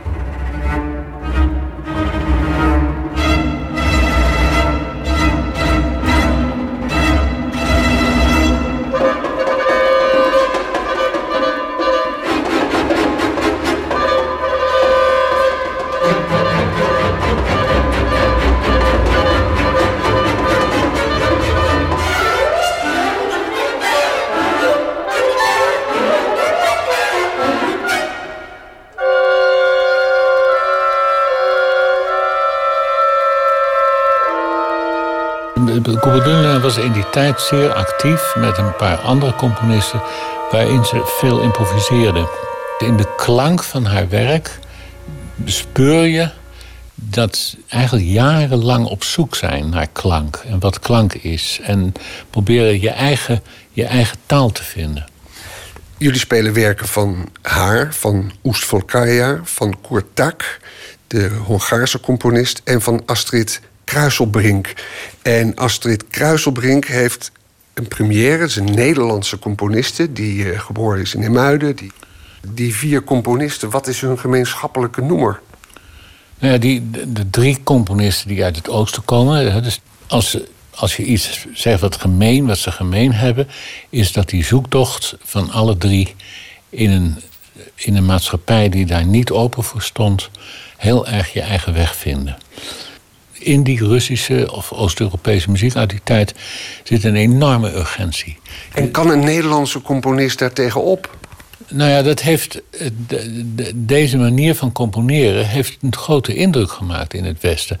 En dat is ook heel goed te begrijpen, omdat wij die urgentie niet meer zo hebben. Wij kunnen alles doen, allang. Je kan op je kop gaan staan en je kan, alles kan. Dus om een urgentie te vinden, is het ontzettend leerzaam om je met die muziek bezig te houden. En dat heeft Astrid Kruiselbrink duidelijk gedaan. Eh, ze heeft zelfs kleine referenties in haar stuk naar deze drie componisten, wat ik mooi vind. En dus je, hoort zelfs een, klein citaat uit de muziek van Koertaak. In de ideeënwereld, daar komt ze toch vaak dicht in de buurt van, van componisten als Gubardulina en Oeswolskaya. Ze wendt zich dus eigenlijk een beetje af dat doet ze al langer hoor, veel langer. Van de, de, de eh, middle of the road moderne muziek in, in Europa. Hè, die heel erg complex is en ontwikkeld is. En Boulez en grote namen die daar weergeloze grote stukken geschreven. Daar gaat het helemaal niet om. Maar ze heeft daar, haar, haar affiniteit ligt duidelijk ergens anders. En dat is in dit stuk heel erg eh, evident. We zijn benieuwd. Eh, het Asko Schoenberg Ensemble kondigt dit programma aan. En daar lees ik... Gubaidulina en Oestvolskaya zijn beide diep religieus. En dan eh, de ene vol verwondering en de ander... Oestvolskaya als een beeldhouwer die een blok graniet te lijf lijkt gaan. Dat is de inspiratie. Hè? Dus in, in het geval van Gubadulia en Oezwolskaya... religie in Rusland was eigenlijk ook een soort van verzet. Want natuurlijk die maatschappij was volstrekt areligieus. En de, de, de religie was voor hun ook een kans om je als het ware uit die maatschappij terug te trekken en je eigen wereld te maken. En dat zie je veel in Oost-Europese componisten, dat religie daar weer een belangrijke plek heeft gevonden. Dat geldt niet voor Koertaak, want dat, die heeft dat totaal niet. En ik geloof ook niet voor Astrid Kruisbrink. Maar het is gewoon die inspiratie en je moet dat zien in dat licht van waar ze vandaan komen, hoe ze opgegroeid zijn, in wat voor, op welk conservatoria ze gezeten hebben, wat hun onderwezen werd, hoe dat er allemaal uitzag, en hoe de ideologie was, om te beseffen dat dat, die religieuze kant eigenlijk een verzet was.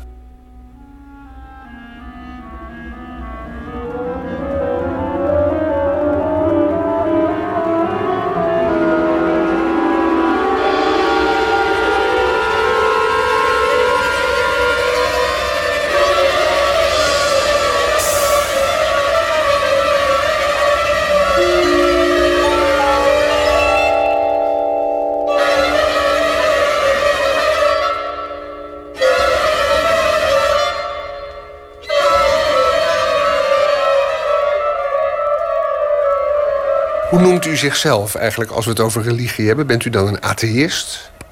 Nou ja, ik ben, ik ben aar. Ik heb geen enkele affiniteit met religie. Ik heb het ook nooit gehad, in mijn hele leven niet. Het, het, het komt gewoon, in mijn gedachtenwereld komt religie niet voor. Maar je kan niet als muzikant met muziek bezig zijn... en dan net doen of, of niet een heleboel componisten daar wel mee. Dat is natuurlijk zo. Ik bedoel, Bach hebben we het over. De middeleeuwse muziek was voornamelijk zeer religieus. En het heeft natuurlijk tot op de dag van vandaag heb je componisten... die daar hun grootste inspiratie vandaan halen. ja. Dus dat, dat dan blijkbaar is... Maar het is niet het letterlijke. Je kan ontvankelijk zijn voor het rituele in muziek, wat ik heel sterk heb, zonder dat je daarbij hoeft te delen precies. Het, het exacte geloof van de componist, dat is helemaal niet noodzakelijk. Nee, we gaan luisteren naar dat eh, concert donderdag, vrijdag en dan ook nog in Den Haag, derde dag. En de titel is Die Klage um Linos. Eh, en dat is de titel van het stuk van Kruisenbrink. Geënt op eh, gedichten van Rielke en gaat over de, de treurzang eigenlijk van een jong gestorven schone man uit de Griekse mythologie. Wat is de teneur van die vier stukken? Een klaagzang doet denken aan treurmuziek, aan somberte. Of valt er ook nog uh, iets vrolijks te beleven? Nou, een heel vrolijk programma is het niet, nee, nee. En uh, zeker als je denkt aan de muziek van Oezwolskaya... dat heeft een heel rigoureus karakter. Alle muziek van haar? Dus, zoals het ook omschreven staat. En, omschreven ooit door Elmer Schoenberger de vrouw met de hamer, die echt beitelt met genadeloze indringendheid. Een, een zeer, zeer krachtige boodschap. En dat is niet. Nee, dat heeft geen luchtigheid. Dus als je nou. om te zeggen, dit is een luchtig programma, nee, dat is het niet. En wat is het plezier om zo'n zwaar programma te brengen voor Rijnbert de Leeuw? Nou ja, omdat componisten toch hun beste muziek hebben geschreven als ze niet zo luchtig zijn. Ik bedoel, uh, er gaat niks toch boven de Matthäus Passion van Bach. En dat is ook geen luchtig onderwerp. Dat is nu eenmaal in de muziek. Heeft dat natuurlijk een enorme uh, diepte. En dat is ook de kracht van muziek. Dat, kijk, er is best hartstikke leuke, luchtige muziek hoor. Maar ik bedoel, als je echt naar muziek, aan muziek denkt, dan denk ik in ieder geval toch aan andere dingen.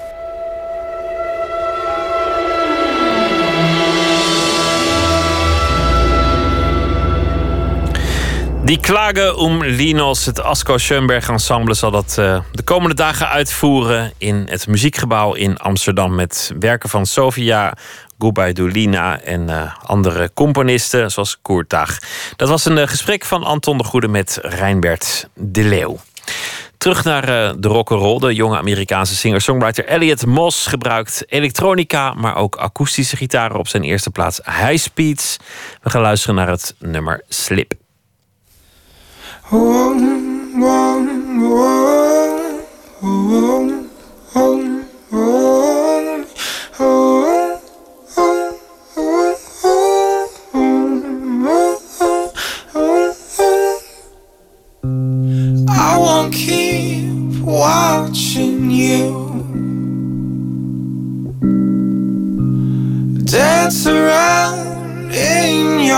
Smoke and flicker out.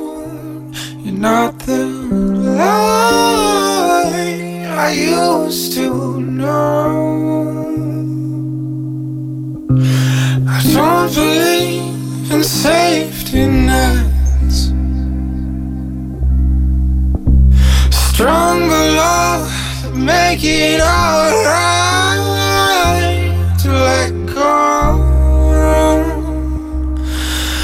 Gotta hold on. Oh, it's gonna slip, slip, slip through your slip, slip, slip through your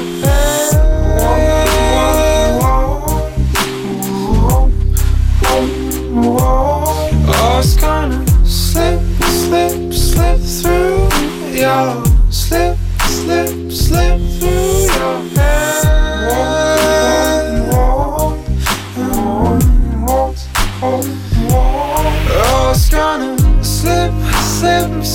through your slip, slip, slip through your head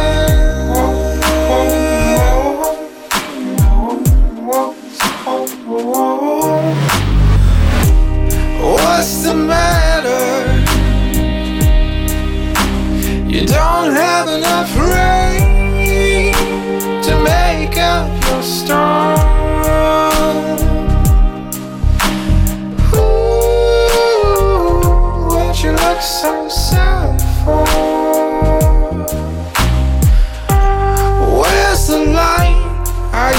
personal.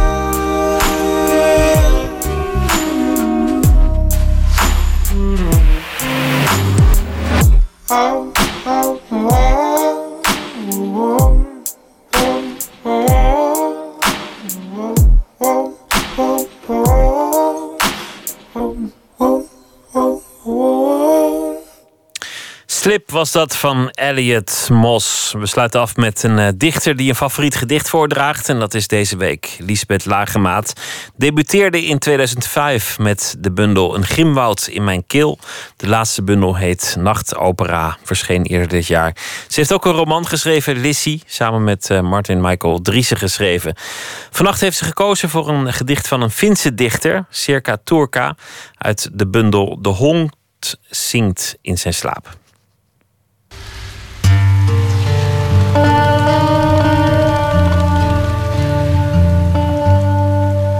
Een tijdje geleden wees Lucas Heersme op de bundel De hond zingt in zijn slaap van Sirka Turka. Dat vind je vast prachtig. Nou, ik ben meteen gaan googlen.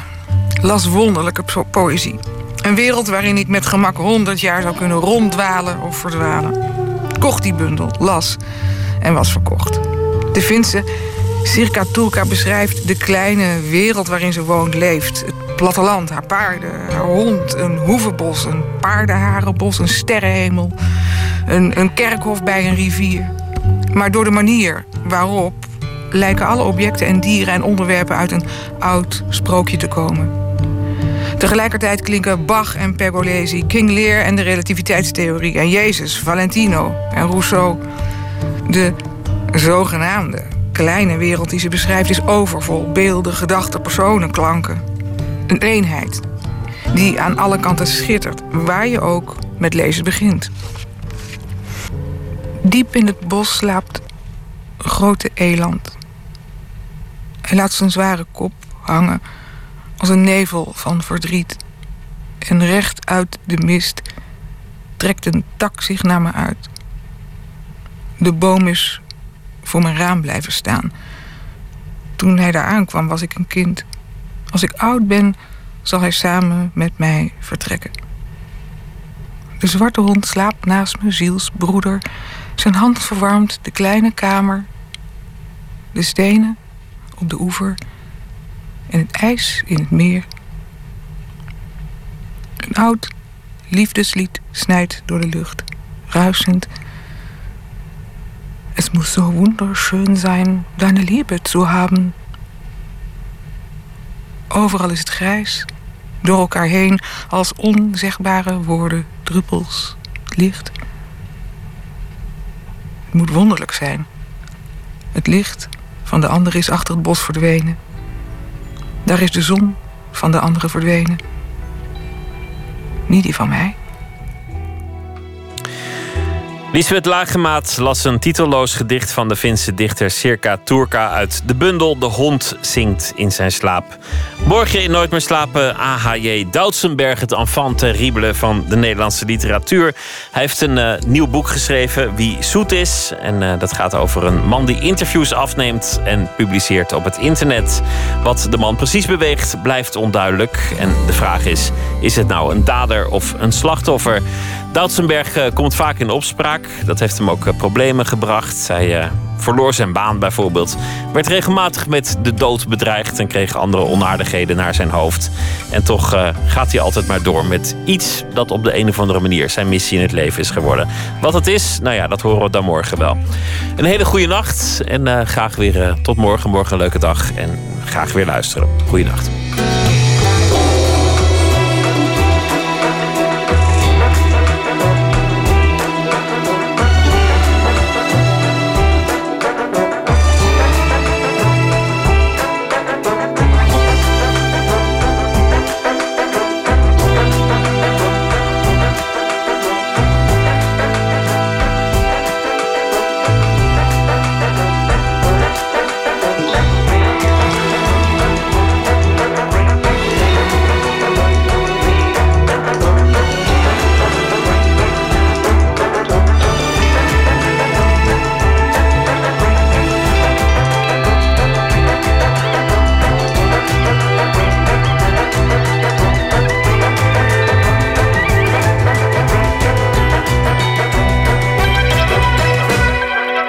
Radio 1. Het nieuws van alle kanten.